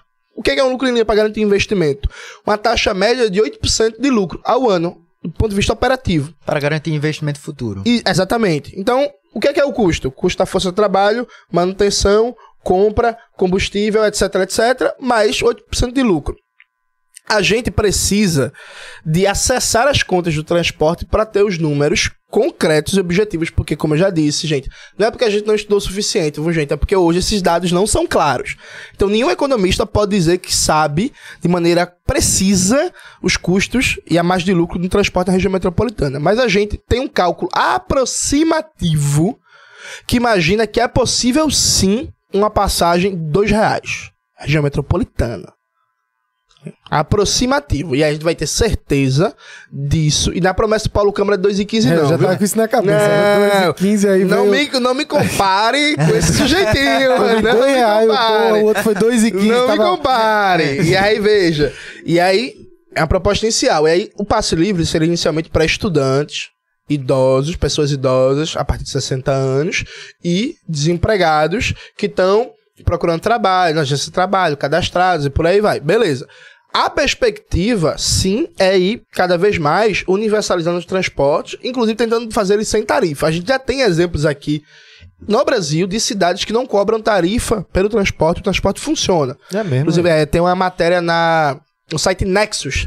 As cidades brasileiras que não cobram passagem. Aí vocês podem colocar lá no Google Nexus, passe livre, papapá, que Cara, é aparece. essencial, velho. Então é, é- é interessante esse ponto de vista. Não, é fundamental, pô. A gente deveria encarar o transporte, pô, como a gente encara a saúde, pô. Quando a gente quebra uma perna e vai pra restauração, a gente não paga 5 mil pra engessar a perna, pô, tá ligado? A gente não, não, não- Um pirra vai se matricular na escola pública, ele não paga pra se matricular na escola pública. O transporte deveria ser pensado com a mesma coisa. Agora, veja. A gente não faz promessa fantasiosa. Isso seria começar a instituir um sistema de transporte na região metropolitana. O Agreste, a situação é mais difícil. Porque o Agreste e o Sertão é uma terra sem lei. O governo do PSB se eximiu de responsabilidade estadual e aí cada cidade faz o que quer. É uma esculhambação. É uma safadeza. Tem cidade que, inclusive, tá o mesmo ônibus há 30 anos. A passagem é 6 conto. Os caras não trocam de ônibus há 30 anos. É um ônibus velho, com você vê os buracos assim, ó. Olha a estra- a estrada de barro. Enfim.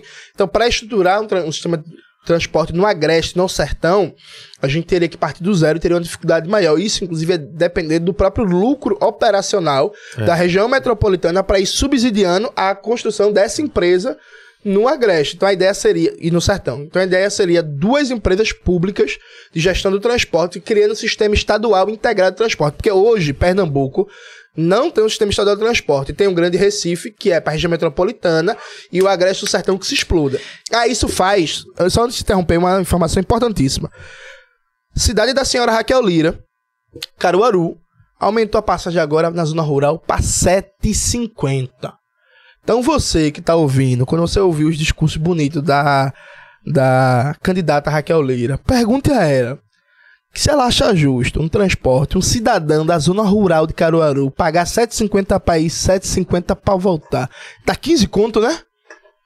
15 conto, velho. Tá ligado? Imagina, tu todo dia pagar 15 conto. 15 conto na segunda, 15 conto na terça, 15 conto na quarta, só de transporte. A, a passagem de Caruaru é 7, é 4,50 na, na região mais urbana da cidade e 7,50 na zona rural. Bicho, não dá. Então, assim, o governo da gente vê uma prefeitura dessa que com certeza tem uma relação, no mínimo, a se investigar com as empresas de ônibus. Não, vou cobrar 7,50 na zona rural. Não vai não. Não vai cobrar não, que o governo do estado não vai deixar, porque quem manda aqui é a gente, empoderado pelo povo. Então, no governo de Jones Manuel, Vai você, você, vai, você entraria e aí teria todos os dados que você não tem hoje, é impossível ter hoje, pra ter alguma. pra, pra começar a fazer mudar, né? Não, nas suas propostas não vai estar lá. 2,15 a passagem. Não, agora Tarifa assim, única. Não, a- mas veja, a gente assumiu um compromisso aqui contábil. Custo operacional, 8% de lucro para garantir margem de investimento. Esse vai ser a passagem. Então, assim, já tá deixando claro aqui qual vai ser a regra para escolher o valor da passagem. Custo operacional mais 8% de Entendi. lucro para garantir margem de investimento. Ponto. Pronto. Então, mais do que isso, não vai ter. Ah, não, mas as empresas vão embora. Vão, a gente em campo estatiza tudinho. Pronto. Ó, vamos pra pergunta aqui, porque a gente tá aqui com 15, 20, 20 uns 22 minutos aproximadamente. Vamos lá. Boa. Pergunta da galera aqui, veja. É, lembrando que tem superchat, mas é coisa simples aqui. Beleza. É, gostaria de saber se existe um plano de governo para ampliar as integrações para o interior. Acabou de falar, e eu juro que foi a primeira que eu Boa. botei aqui. Como alinhar o social do Estado com o desenvolvimento econômico? Exemplos práticos, por favor. É pra responder agora? É, pode responder. Um exemplo prático, a gente defende recriar o Bandep, né? O nosso Banco Público Estadual de Desenvolvimento, que vai garantir um financiamento para o pequeno produtor, para o pequeno agricultor, para gente como vocês que tem uma ideia é, inovadora na área da comunicação e não consegue crédito, porque é isso, vocês não têm sobrenome chique, não são ricos e tal, até onde eu saiba. Então vai ter um Bandep para vocês, para vocês conseguirem crédito, para garantir financiamento de políticas estruturantes de longo prazo. Recriar o Bandep é uma pauta fundamental aqui. E nossa candidatura, inclusive, é a única que defende. Então, pe pode perguntar para as pessoas que têm mais de 40 anos é, o papel que o Bandep tinha na, na sua vida econômica, percebe? Isso é fundamental. Hoje, por exemplo, uma pessoa que quer abrir um negócio, Cauê, que é meu patrão, que é dono do Classe Esquerda, que é a empresa de, de cursos comunistas, marxistas que a gente tem. Cauê, quando decidiu abrir o Classe Esquerda, foi lá, pô, no Banco do Nordeste e tal. Meu irmão, a taxa de juro que os caras cobram para um pequeno empreendedor, por assim dizer, abrir um negócio assim, na moral, dá vontade, dá vontade, de desistir, tá ligado? E aí, por exemplo, o Bandep, para uma função como essa, seria fundamental, além de financiar políticas estruturantes de longo prazo, né? Como, por exemplo, para agricultura familiar, agroecologia e por aí vai.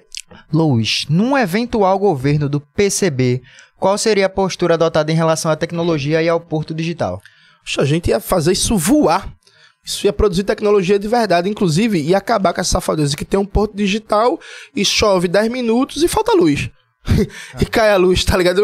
Massa, tem um porto digital e Pernambuco não consegue ter um sistema online de acompanhamento dos ônibus de verdade. Vocês percebem, percebem inclusive, que a tecnologia que chega aqui a partir dessas parcerias, ela é, não é socializada por conjunto da população. Então, massa, tem um porto digital e você não consegue marcar uma consulta num posto de saúde online, como deveria. Percebe? Então, assim. Poderia usar ia... a inovação tecnológica a nosso favor. Exatamente, porra. Pra que você tem que ir pro posto de saúde de 4 horas da manhã pra marcar. Pegar pra pegar uma ficha. Ainda hoje tem isso, porra. Tá ligado? Então, assim, a gente vai botar essa tecnologia para funcionar a serviço da população. E olha, inclusive, não tenha dúvida que o incentivo ao investimento tecnológico vai ser gigantesco, porque no nosso governo a UPE vai deixar de ser abandonada. O LAFEP, que está totalmente abandonado, violando o legado, inclusive, de Dr. Arraes, porque o LAFEP é um dos principais delegados de Miguel Arraes, fica Marília Arraes, Danilo Cabral brigando para ver quem representa Miguel Arraes, mas na prática os dois negam o legado do Dr. Arraes e quem vai recuperar o LAFEP vai ser a gente. Túlio mandou aqui. Quero tu, tu é de Jabotão, é? Eu sou natural da Borborema e morei um tempo muito grande em Prazeres, que fica em Jabotão. É porque ele perguntou, quero saber se sabe andar de ônibus mesmo. De Jaboatão pra chegar em Abreu e Lima, faz como? De, de busão? Taca, porra. Bicho, eu morava em Prazeres, né? Eu morava na boca da estação Prazeres. Então eu sempre fiz meus rolês de metrô e integração, tá ligado? Então eu nunca fiz esse trajeto, não. Eu, pra ir pro centro, pra ir pra UFPE, pra ir pra Paulista e tal, eu sempre fui integração. Então, por exemplo, eu tinha, teve uma época que eu tinha uma namorada em Paulista, longe pra caralho. Aí eu saía de prazeres, pegava um busão, ia pra Tancredo, pra depois pegar um busão pra Pelópidas, em Pelópidas pegava um pra Paratiba, pá, era dois metrô, dois ônibus, levava três horas pra ver a mulher. Mas desenrolava, né? Chegava lá. Não, desenrolava, pô. Eu sou um homem romântico, pô. Pra ver a, a, a boizinha, eu vou pra todo canto. Ó, esse aqui foi boa. Por que não tá com Lula? Lula foi liberal demais? Não, velho, a gente não tá com Lula porque a gente entende os limites do projeto petista, a gente tem várias discordâncias, né? A gente tá com a nossa candidatura própria, Sofia Manzano, é, número 21, a propósito, Sofia Manzano e Antônio Alves, é a candidatura do que o PCB apoia. E a gente entende a importância de Lula na derrota eleitoral de Bolsonaro, mas a gente entende que é fundamental fortalecer a proposta à esquerda, porque, por exemplo, a Sofia Manzano, ela vem sendo a principal voz na política brasileira da defesa da redução da jornada de trabalho para 30 horas semanais sem redução de salário, que é uma pauta fundamental para gerar emprego, para melhorar as condições de vida e de saúde da classe trabalhadora. Várias categorias, como psicólogos, enfermeiros, assistentes sociais, já têm uma jornada de trabalho, falta regulamentar e aplicar na prática, mas já tem de 30 horas, por que não estender para toda a classe trabalhadora? O Lula nunca vai defender uma coisa dessa. A nossa candidatura defende. Por isso que a gente acha que no primeiro turno é importante afirmar um programa, pô. O segundo turno é com menos pior. Mas o segundo turno é exclusão, é quem você não quer de jeito nenhum. Mas o primeiro turno é na positiva, pô. Ah, esse aqui, eu nunca se candidatou antes, porque foi logo para governador, poderia ter ido vereador. É porque não é carreira, tá ligado? É, eu sou professor, eu sou escritor. Eu, ao contrário de outros, eu tenho um, uma, uma carreira de verdade, né? O Miguel tava falando aqui, não, eu sou advogado. Advogado o quê, pô? Filho de político. O cara foi pra Inglaterra estudar lá e volta, vai pra São Paulo, aí volta pra Petrolina, ninguém conhece o cara e vira prefeito porque é filho do Fernando Bezerra Coelho, que inclusive, a propósito, viu? Propósito. Fernando Bezerra Coelho, que era aquele senador da CPI da Covid que ficava defendendo o Bolsonaro com vários esquemas, várias acusações de dinheiro da Codevasp sendo desviado ali pra Petrolina e por, aí- aqui. e por aí vai. Então, assim, eu ano que vem eu vou estar trabalhando, militando. Meu irmão, hoje mesmo eu encontrei, pô, tava almoçando lá no centro, ali próximo da Mamed. Aí um senhor me encontrou, aí falou assim: Oxe, Jones, você tá aqui? Oxe, tô almoçando. Falei assim: é que é estranho, né? A gente vê um candidato a governador na rua. Eu falei, meu amigo, você vai me ver na rua direto, viu? Que eu tô sempre por aqui. Vai me ver bebendo aqui na Mamed à noite, vai me ver na casa Bacurau, vai me ver no- nos botecos, vai me ver nos bar. Que é isso, né? Isso aí. Mas tu fumaria um com o Miguel Coelho no laguinho.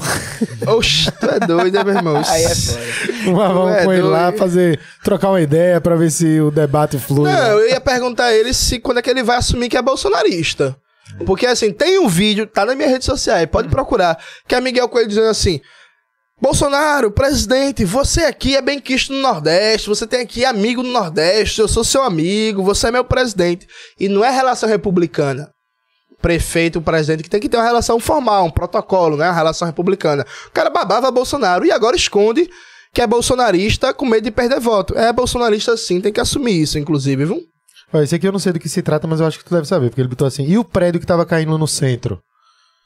E o prédio que tava caindo no centro? Eu pensei que tinha sido de alguma, alguma engajada tua. E ele colocou ter- caindo entre aspas. não Foi. Eu acho que deve ter sido alguma bronca no, do antigo. Eu pensei que, sei lá, tu teria falado sobre isso de alguma forma. Não me alguma liguei, crítica não. ao Estado, não sei. À prefeitura. Qual a proposta, essa é boa, qual a proposta do candidato para as religiões africanas no Estado? Esse ponto é fundamental. Nossa vice, Haline Almeida, ela é uma mulher de terreiro, ela pratica as religiões de matrizes africana. E aí, velho, acho que a primeira coisa, primeiro, a gente tem que garantir uma política cultural e educacional de combate ao racismo religioso, né? Assim, acho que essa é a primeira coisa e a segunda e fundamental é criar uma consciência social na população para respeitar as religiões de matriz africana. Segunda coisa, tem que acabar de dar dinheiro público para a igreja que tá dizendo que candomblé ou banda é coisa do demônio. Né? Inclusive, a gente é totalmente contra as comunidades terapêuticas. Nosso governo, diferente do que faz o PSB e diferente do que defende a senhora Marília Reis, que é igualzinho o PSB, inclusive briga que só desgraça, mas defende a mesma política do PSB em quase tudo. A gente defende o dinheiro público para as estruturas públicas do CAPS, da RAPS, para tratar problemas de adoecimento mental e com álcool e outras drogas, não comunidades terapêuticas. Então, parar de financiar essas igrejas. Veja, a gente não tem poder de lei para impedir que se fale mentira como que o candomblé é coisa do demônio, mas a gente tem poder orçamentário de parar de dar dinheiro público para quem defende esse tipo de atraso cultural.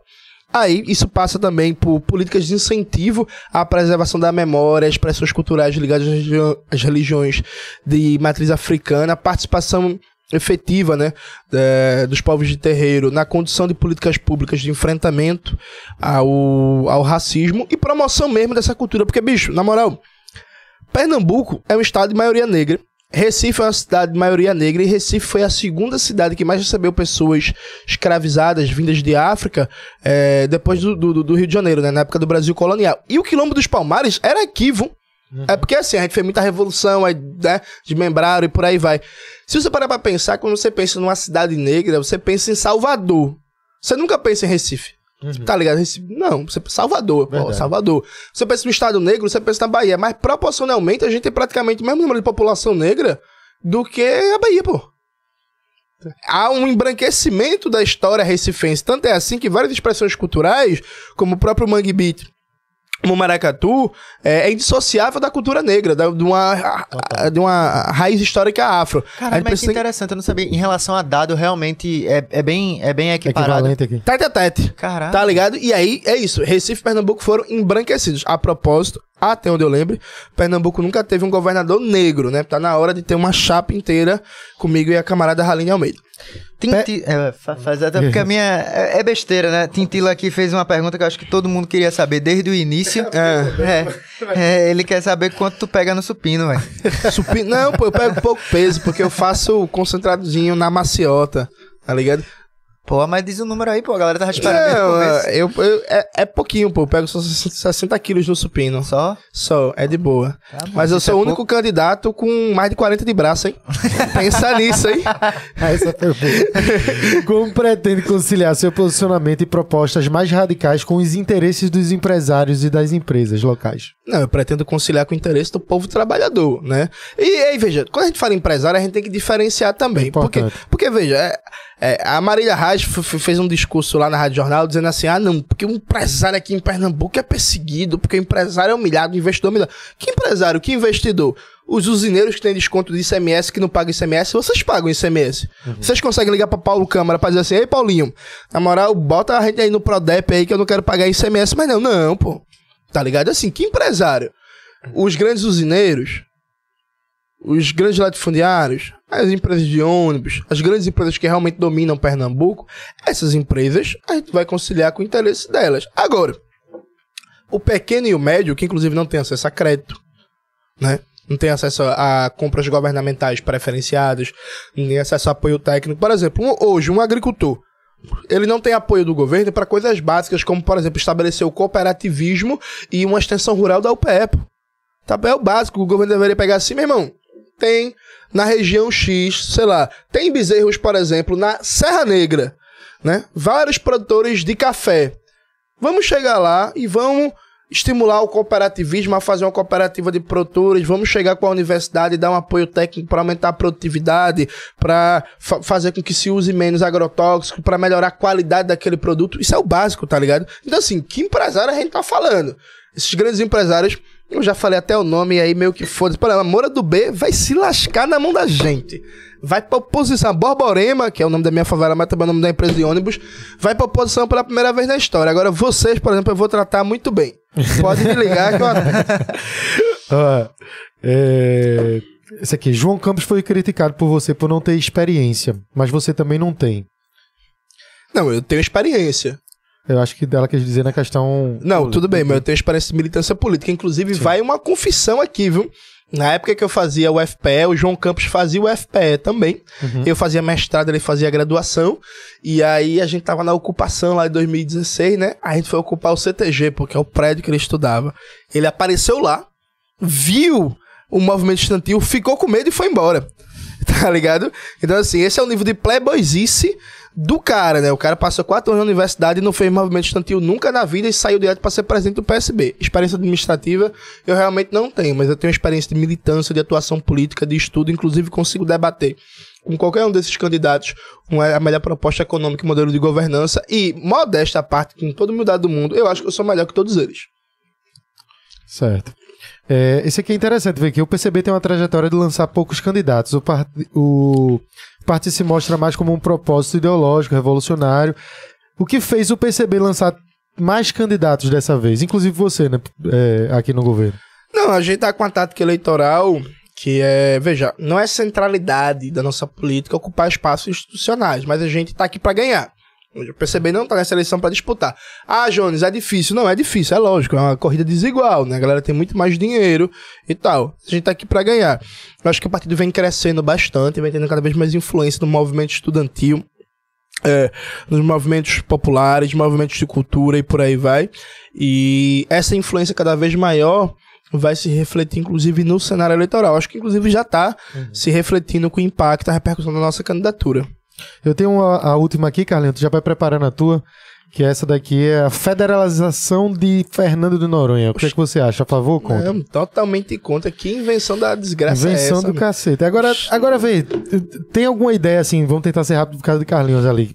Porque Fernando Noronha é um- é um lugar que não, só quem tem acesso é o povo rico. A gente, o pernambucano não conhece Fernando Noronha. Eu nunca fui, porra. Pois é, como é, que, se- como é que se resolve isso, velho? Então, tendo um governo para a classe trabalhadora e com a classe trabalhadora, né? Porque, veja, o prefeito de Recife, eu brinquei que ele é o Luciano Huck da prefeitura, né? O Luciano Huck, ele é, tá muito feliz com a situação atual do Fernando Noronha. Veja, o governo do estado nunca pensou numa política de acessibilidade, de acesso a Fernando Noronha para a população trabalhadora.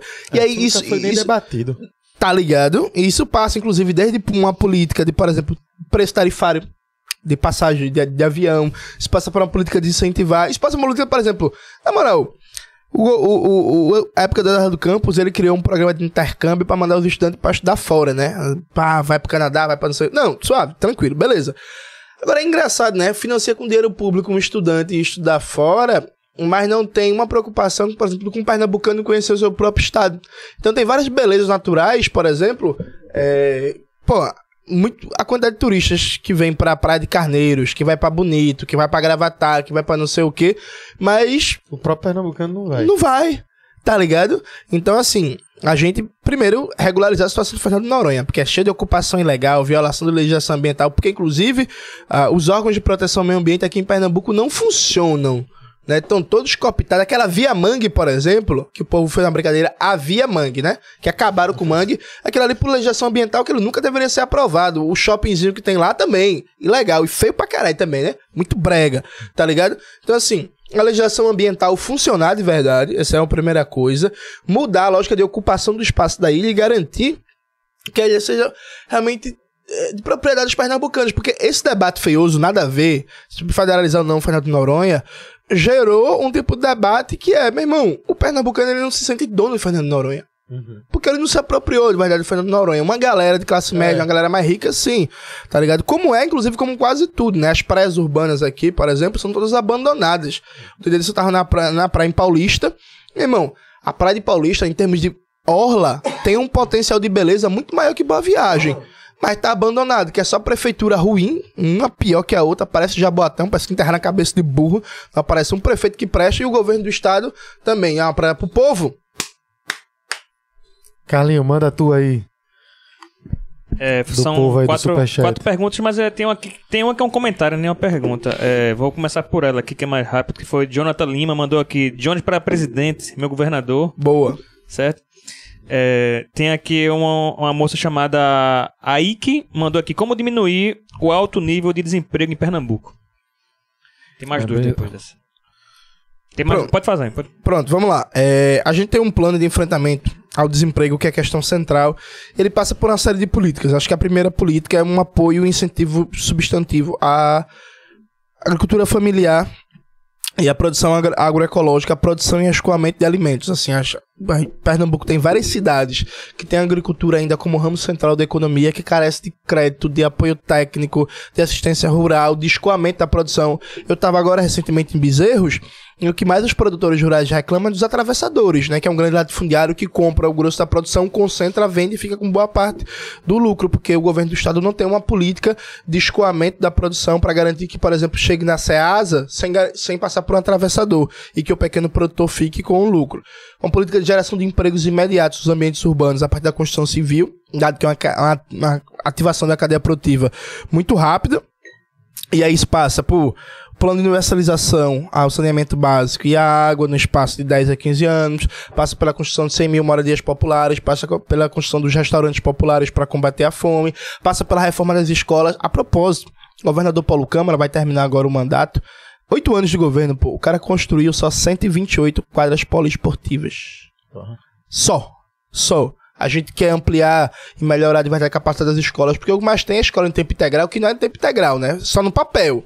Mas tá do mesmo jeito. Não tem laboratório de informática, não tem biblioteca, não tem banheiro, não tem, Tem o que po- fazer lá Não tem porra nenhuma. Não tem, não. Os caras ficam trancados, espirrar fica trancado e fazendo passinho, fazendo TikTok, porra, que é, o que tem pra fazer de Pra currículo, de currículo extra. Então, garantia via construção civil e aí incentivar a cadeia produtiva da cultura e do turismo. Pernambuco tem umas coisas. Sim, é, é, é- é difícil de acreditar. A gente tem quanto tempo? Só pra eu dar esse exemplo, porque eu acho que esse exemplo é significativo. Diz aí, Carlinho. Tu que tá vendo direto aí. Tá, aqui tá 2 horas e 44, tá no finzinho, né? É, t- cinco minutos. pra- Não, então, bem, bem rapidinho, vê só. Eu, minha família é do interior do Cabo Santo Agostinho. E aí, na, na zona rural que a gente mora, tem duas, du- duas, duas empresas abrindo aquele bagulho de paintball, tá ligado? Sim, sim. E aí, porra, vai uma galera do caralho, mas tipo assim, a estrada de barro, a galera É passa. um sofrimento pra chegar. É, pô, uma hora numa estrada de barro, quando chove, não anda, mal iluminada, mal sinalizada. E, tipo, funciona. É uma região que tem um potencial de turismo ecológico gigantesco. Tem cachoeira pra todo lado, tem esse bagulho de paintball, poderia ter tirolesa, poderia ter pesca e pague, poderia ter um bocado de coisa. Mas tem o quê? Cana. Tem cana de açúcar. Que só, só gera 70 mil empregos em Pernambuco inteiro e tem bilhões de isenção fiscal, de não pagar ICMS, por aí vai. Porque a gente não transforma toda a zona da mata, em vez de ser um espaço de cana, cana, cana, cana, cana, cana, um espaço de produção agroecológica, de turismo agroecológico, da galera que vai fazer um pesque pague, vai, vai fazer esse tipo de turismo radical e ligado à natureza, que tem um potencial, inclusive, de atração de recursos gigantesco. Demais. Tá ligado? E não dá pra falar de Pernambuco sem falar de cultura e turismo, né, velho? Você fica indignado, velho. Exatamente. Pernambuco, pô, cultura e turismo, pelo amor de E Deus. cana a gente não come, né, gente? É outra coisa, né? Parar de usar as melhores terras pra plantar cana e começar a plantar feijão, plantar macaxeira, que a gente come, né? Manda as duas. próxima. Manda as duas logo, se não for complexa, manda Tá. as duas de uma vez que ele conclui. É, tá bom. É, Rafael Rodrigues mandou aqui, é, porque o pessoal manda um textinho, né? Mas enfim. O PSB, através da Prefeitura do Recife, tem colocado um monte de funcionários, é, comissionados ou não, para balançar a bandeira de Danilo é, Cabral nas ruas. Como você pretende vencer essa, esse aparelhamento feito pelos campos aqui no estado? Boa. Eu aproveito, inclusive, o, o, o, o TSE, o Ministério Público, o Mídia Pernambucana. Meu irmão, é um pacto mafioso de silêncio do caralho. No dia da convenção do PSB, inclusive, pode me processar aí, que eu quero, inclusive, provar. No dia da convenção do PSB, circulou nos grupos de zap das escolas, os gestores de várias escolas pressionando os professores a ir pra convenção, dizendo que era dia liberado de aula e que tinha que ir. Na eleição passada do João Campos com Marília, mesma coisa, pressionando, especialmente os trabalhadores de contrato, né, que não são concurso, a fazer é, é, é, campanha, né, para o João Campos. Isso aí eu mesmo peguei em 2020, fiz a- peguei o sprint, porque eu tava em um grupo ainda de professores do Recife, peguei o sprint e veio pro TSE, porra. E o TSE não fala nada e a mídia não fala nada. Qualquer pessoa que acompanha os grupos de zap de funcionário público, na área da saúde, na área da educação, na área da cultura, assistência social, tá vendo o PSB todo dia pressionando os cargos comissionados e os cargos de contrato a fazer campanha para Danilo Cabral. Não sai uma denúncia num Diário de Pernambuco, Jornal do Comércio, na Folha, não tem um processo, ninguém vai pra cima do PSB. Meu irmão, na moralzinha, e a gente, e a gente tem medo de sair uma vírgula errada no material da gente, que senão o TSE é pra comunista, o TSE é ligeiro demais, mas não sai uma denúncia. Então eu quero aproveitar esse espaço, audiência fantástica, pra dizer, meu irmão, que putaria do cara, vocês não fazem nada, velho. É isso que a- a- a- o grau de desigualdade da disputa eleitoral na democracia burguesa é isso. O PSB viola a lei todo dia. Não acontece nada. Aí se pá, os caras vão ver isso aqui e vão me processar e é capaz ainda de eu perder. Tá ligado? Tipo, esse é o nível de absurdo da coisa. É, a última aqui, eu vou resumir que mandou uma historinha aqui, enfim. Paulo Celso mandou aqui sobre a História é questão. boa, pô. Não, mas é coisa simples aqui. Ele mencionou sobre a priva- pri- privatização da CBTU, né? Essa questão que tá tendo aí. Sim. E aí ele aproveitou aqui para perguntar sobre a expansão da malha metroviária na região norte do, norte do estado, porque tem, né? O metrô não, não vai tão longe assim. Sim. Ele perguntou sobre isso aí, se tem algum projeto. Então, é, essa inclusive é outra mentira que o Miguel Coelho contou, né? Que ele falou de uma concessão cruzada de vans, ônibus e metrô, fazendo uma concessão única do sistema e que isso resolveria o problema. Isso é falso. Viu? Porque hoje o metrô do Recife, a expansão dele seria, do ponto de vista, inclusive, muito mais lucrativo fazer uma novas linhas do que expandir a linha atual, dado as construções em torno do metrô que a gente tem. Então é uma área de muito adensamento urbano e a intervenção iria exigir muitas remoções, muito não sei o que e tal. Tendencialmente é um metrô que não vai dar lucro e é tranquilo. Debater isso, tá ligado? É tranquilo, entendendo a função social do metrô, na importância do metrô. O metrô, há uma tendência nele a funcionar com déficit pelo lugar que ele foi construído, pela dinâmica de construção e de ocupação daquele espaço. Então, falar em uma concessão conjunta do metrô, dos ônibus e das vamp, vamp e dizer que isso vai ser sustentável do ponto de vista financeiro, a iniciativa privada vai cuidar, isso é mentira, viu? Isso é falso. Isso não tem nem, inclusive, eu quero saber até quem é o economista do Miguel Coelho, que é pra esse cara não passar longe do livro dele. Porque assim, não faz nem sentido lógico, lógico funcional. Agora, sobre o metrô, que a gente precisa, bicho. Primeiro, o governo do estado tem que parar de, de dar calote no metrô. É, o governo do estado deve 100 milhões da Metro Rec, pô. Porque aquela parte da bilhetagem, é, da- do, do- tipo assim, você paga a passagem de busão, né? E aí vai pro metrô. Certo. Aí uma parte da passagem do busão deveria ir pro metrô. Aí não passaram. Não, não passam, tá ligado? Então, assim, o governo do estado deve 100 milhões, Metro Rec. Então, assim, Paulo Câmara, para dar calote, meu filho. Essa é, essa é a primeira coisa. A segunda coisa, a necessidade de se cobrar do governo federal a volta de investimento. Porque, veja, o metrô está sendo sucateado de propósito. Desde do governo Temer, desde 2016, que o orçamento do metrô é reduzido ano após ano, né? A, a, a- CBTU, a empresa federal que gera o metrô aqui, no Rio Grande do Norte, por aí vai, e o orçamento diminuído ano após ano. Então você reduz investimento, piora a qualidade do serviço para justificar a privatização. O governo Temer que só foi formado graças ao apoio do PSB, né? Danilo Cabral, nunca demais lembrar, votou a favor do golpe. Então a gente precisa ter um movimento estadual defesa do metrô, com o governo pagando. Inclusive, é outro dado importante. Esse, esse dinheiro que o governo deve, os 100 milhões ao metrô, muita gente afirma que, na verdade, não é o governo que retém, são as empresas de ônibus que ficam com esse dinheiro e não fazem o repasse no final. Mas não dá para ter certeza desses dados. Mas talvez a gente tenha aí mais 100 milhões para as empresas de ônibus todo ano. Aí imagina, 300 milhões de subsídio direto, mais 100 milhões que se apropriam todo ano do sistema MetroRec, dá 400 milhões. Tá ligado? Muito dinheiro a gente tá falando. Então a gente precisa defender o metrô. Porque o metrô, bicho. Meu irmão, uma das maiores alegrias da minha vida foi quando eu morava em Barra de Jangada, longe pra caralho, ali próximo de Cucurana. Aí eu comecei a morar na boca do metrô. Eu levava duas horas pra ir e voltar da UFPE. Eu comecei a levar 40 minutos. Pô, minha qualidade de vida foi outra, sabe?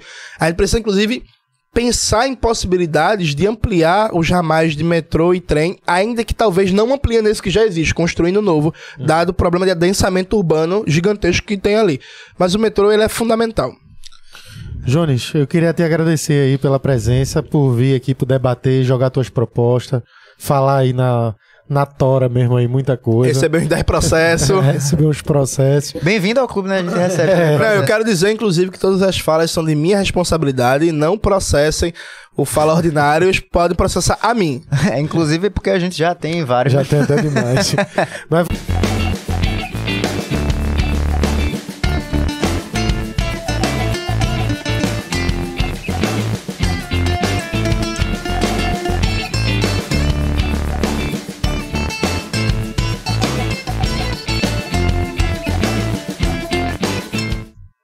Estamos de volta aqui, caiu a live bem no finalzinho, acho que Mark Zuckerberg derrubou aqui. né? mas, mas, Jones, manda aí o recado pra galera, a finalização da gente. Não, é agradecer o espaço, dizer que foi muito bom o debate, dizer quem ficou dúvidas. Ah, não entendi muito bem essa ideia. Queria, por exemplo, eu não consegui falar da cultura hoje, a gente acabou nem aprofundando muito, é um tema Tô colocando o teu arroba aqui na tela também. Aí. Maravilha. Então me sigam lá no Instagram, no Twitter, no Facebook, no YouTube. E como eu tava falando, antes de cair, eu respondo todas as mensagens no Instagram. Então pode mandar mensagem. Tenho dúvida, candidato, não gostei da sua candidato não, Jones. Não gostei da sua proposta. Vamos debater, vamos conversar, eu explico e nas redes também do PCB, né? E seguir, claro, seguir a, a Luísa Mello, que é nossa candidata a deputada estadual nas redes sociais, a Victoria Pinheiro, nossa candidata a deputada federal, Sofia Manzano, candidata a deputada, é, candidata a deputada, candidata a presidente, pô, a Sofia Manzano, candidata a presidente. E eu acho que é isso, agradecer, dizer que eu tô cansado, amanhã tem mais compromisso de campanha e vai ser correria até o dia 2 de outubro. Tu responde tudo mesmo. Mesmo se o cara perguntar qual é o teu treino, que eu tô querendo treinar em casa também. Eu tá? respondo tudo. Véi, eu gasto 3 a 4 horas por dia respondendo todo mundo no Instagram. E aí, dica de livro, cantada, xingamento, tudo. é, tô respondendo, inclusive, mandar um beijo aí pra minha namorada que tá assistindo a gente. Beijo, bebê. Massa. Valeu, Jones. Você que acompanha até aqui, não deixe de se inscrever no canal, deixar o seu like, apertar no botãozinho do gostei. E quando acabar essa live aí, ir lá comentar, deixar um comentário. Porque esses comentários que ficam no, no chat aqui é só no chat ao vivo. Você pode ir lá deixar outro comentário que ajuda a impulsionar. Curtir Beleza? também, né? É isso aí. Valeu, galera. Obrigado e até a próxima. Tamo junto, né, rapaz? É isso aí. Tá em- vai estar em todas as plataformas de áudio também, Spotify, Deezer, Google Podcast, Amazon. Então, se você escutar também, né?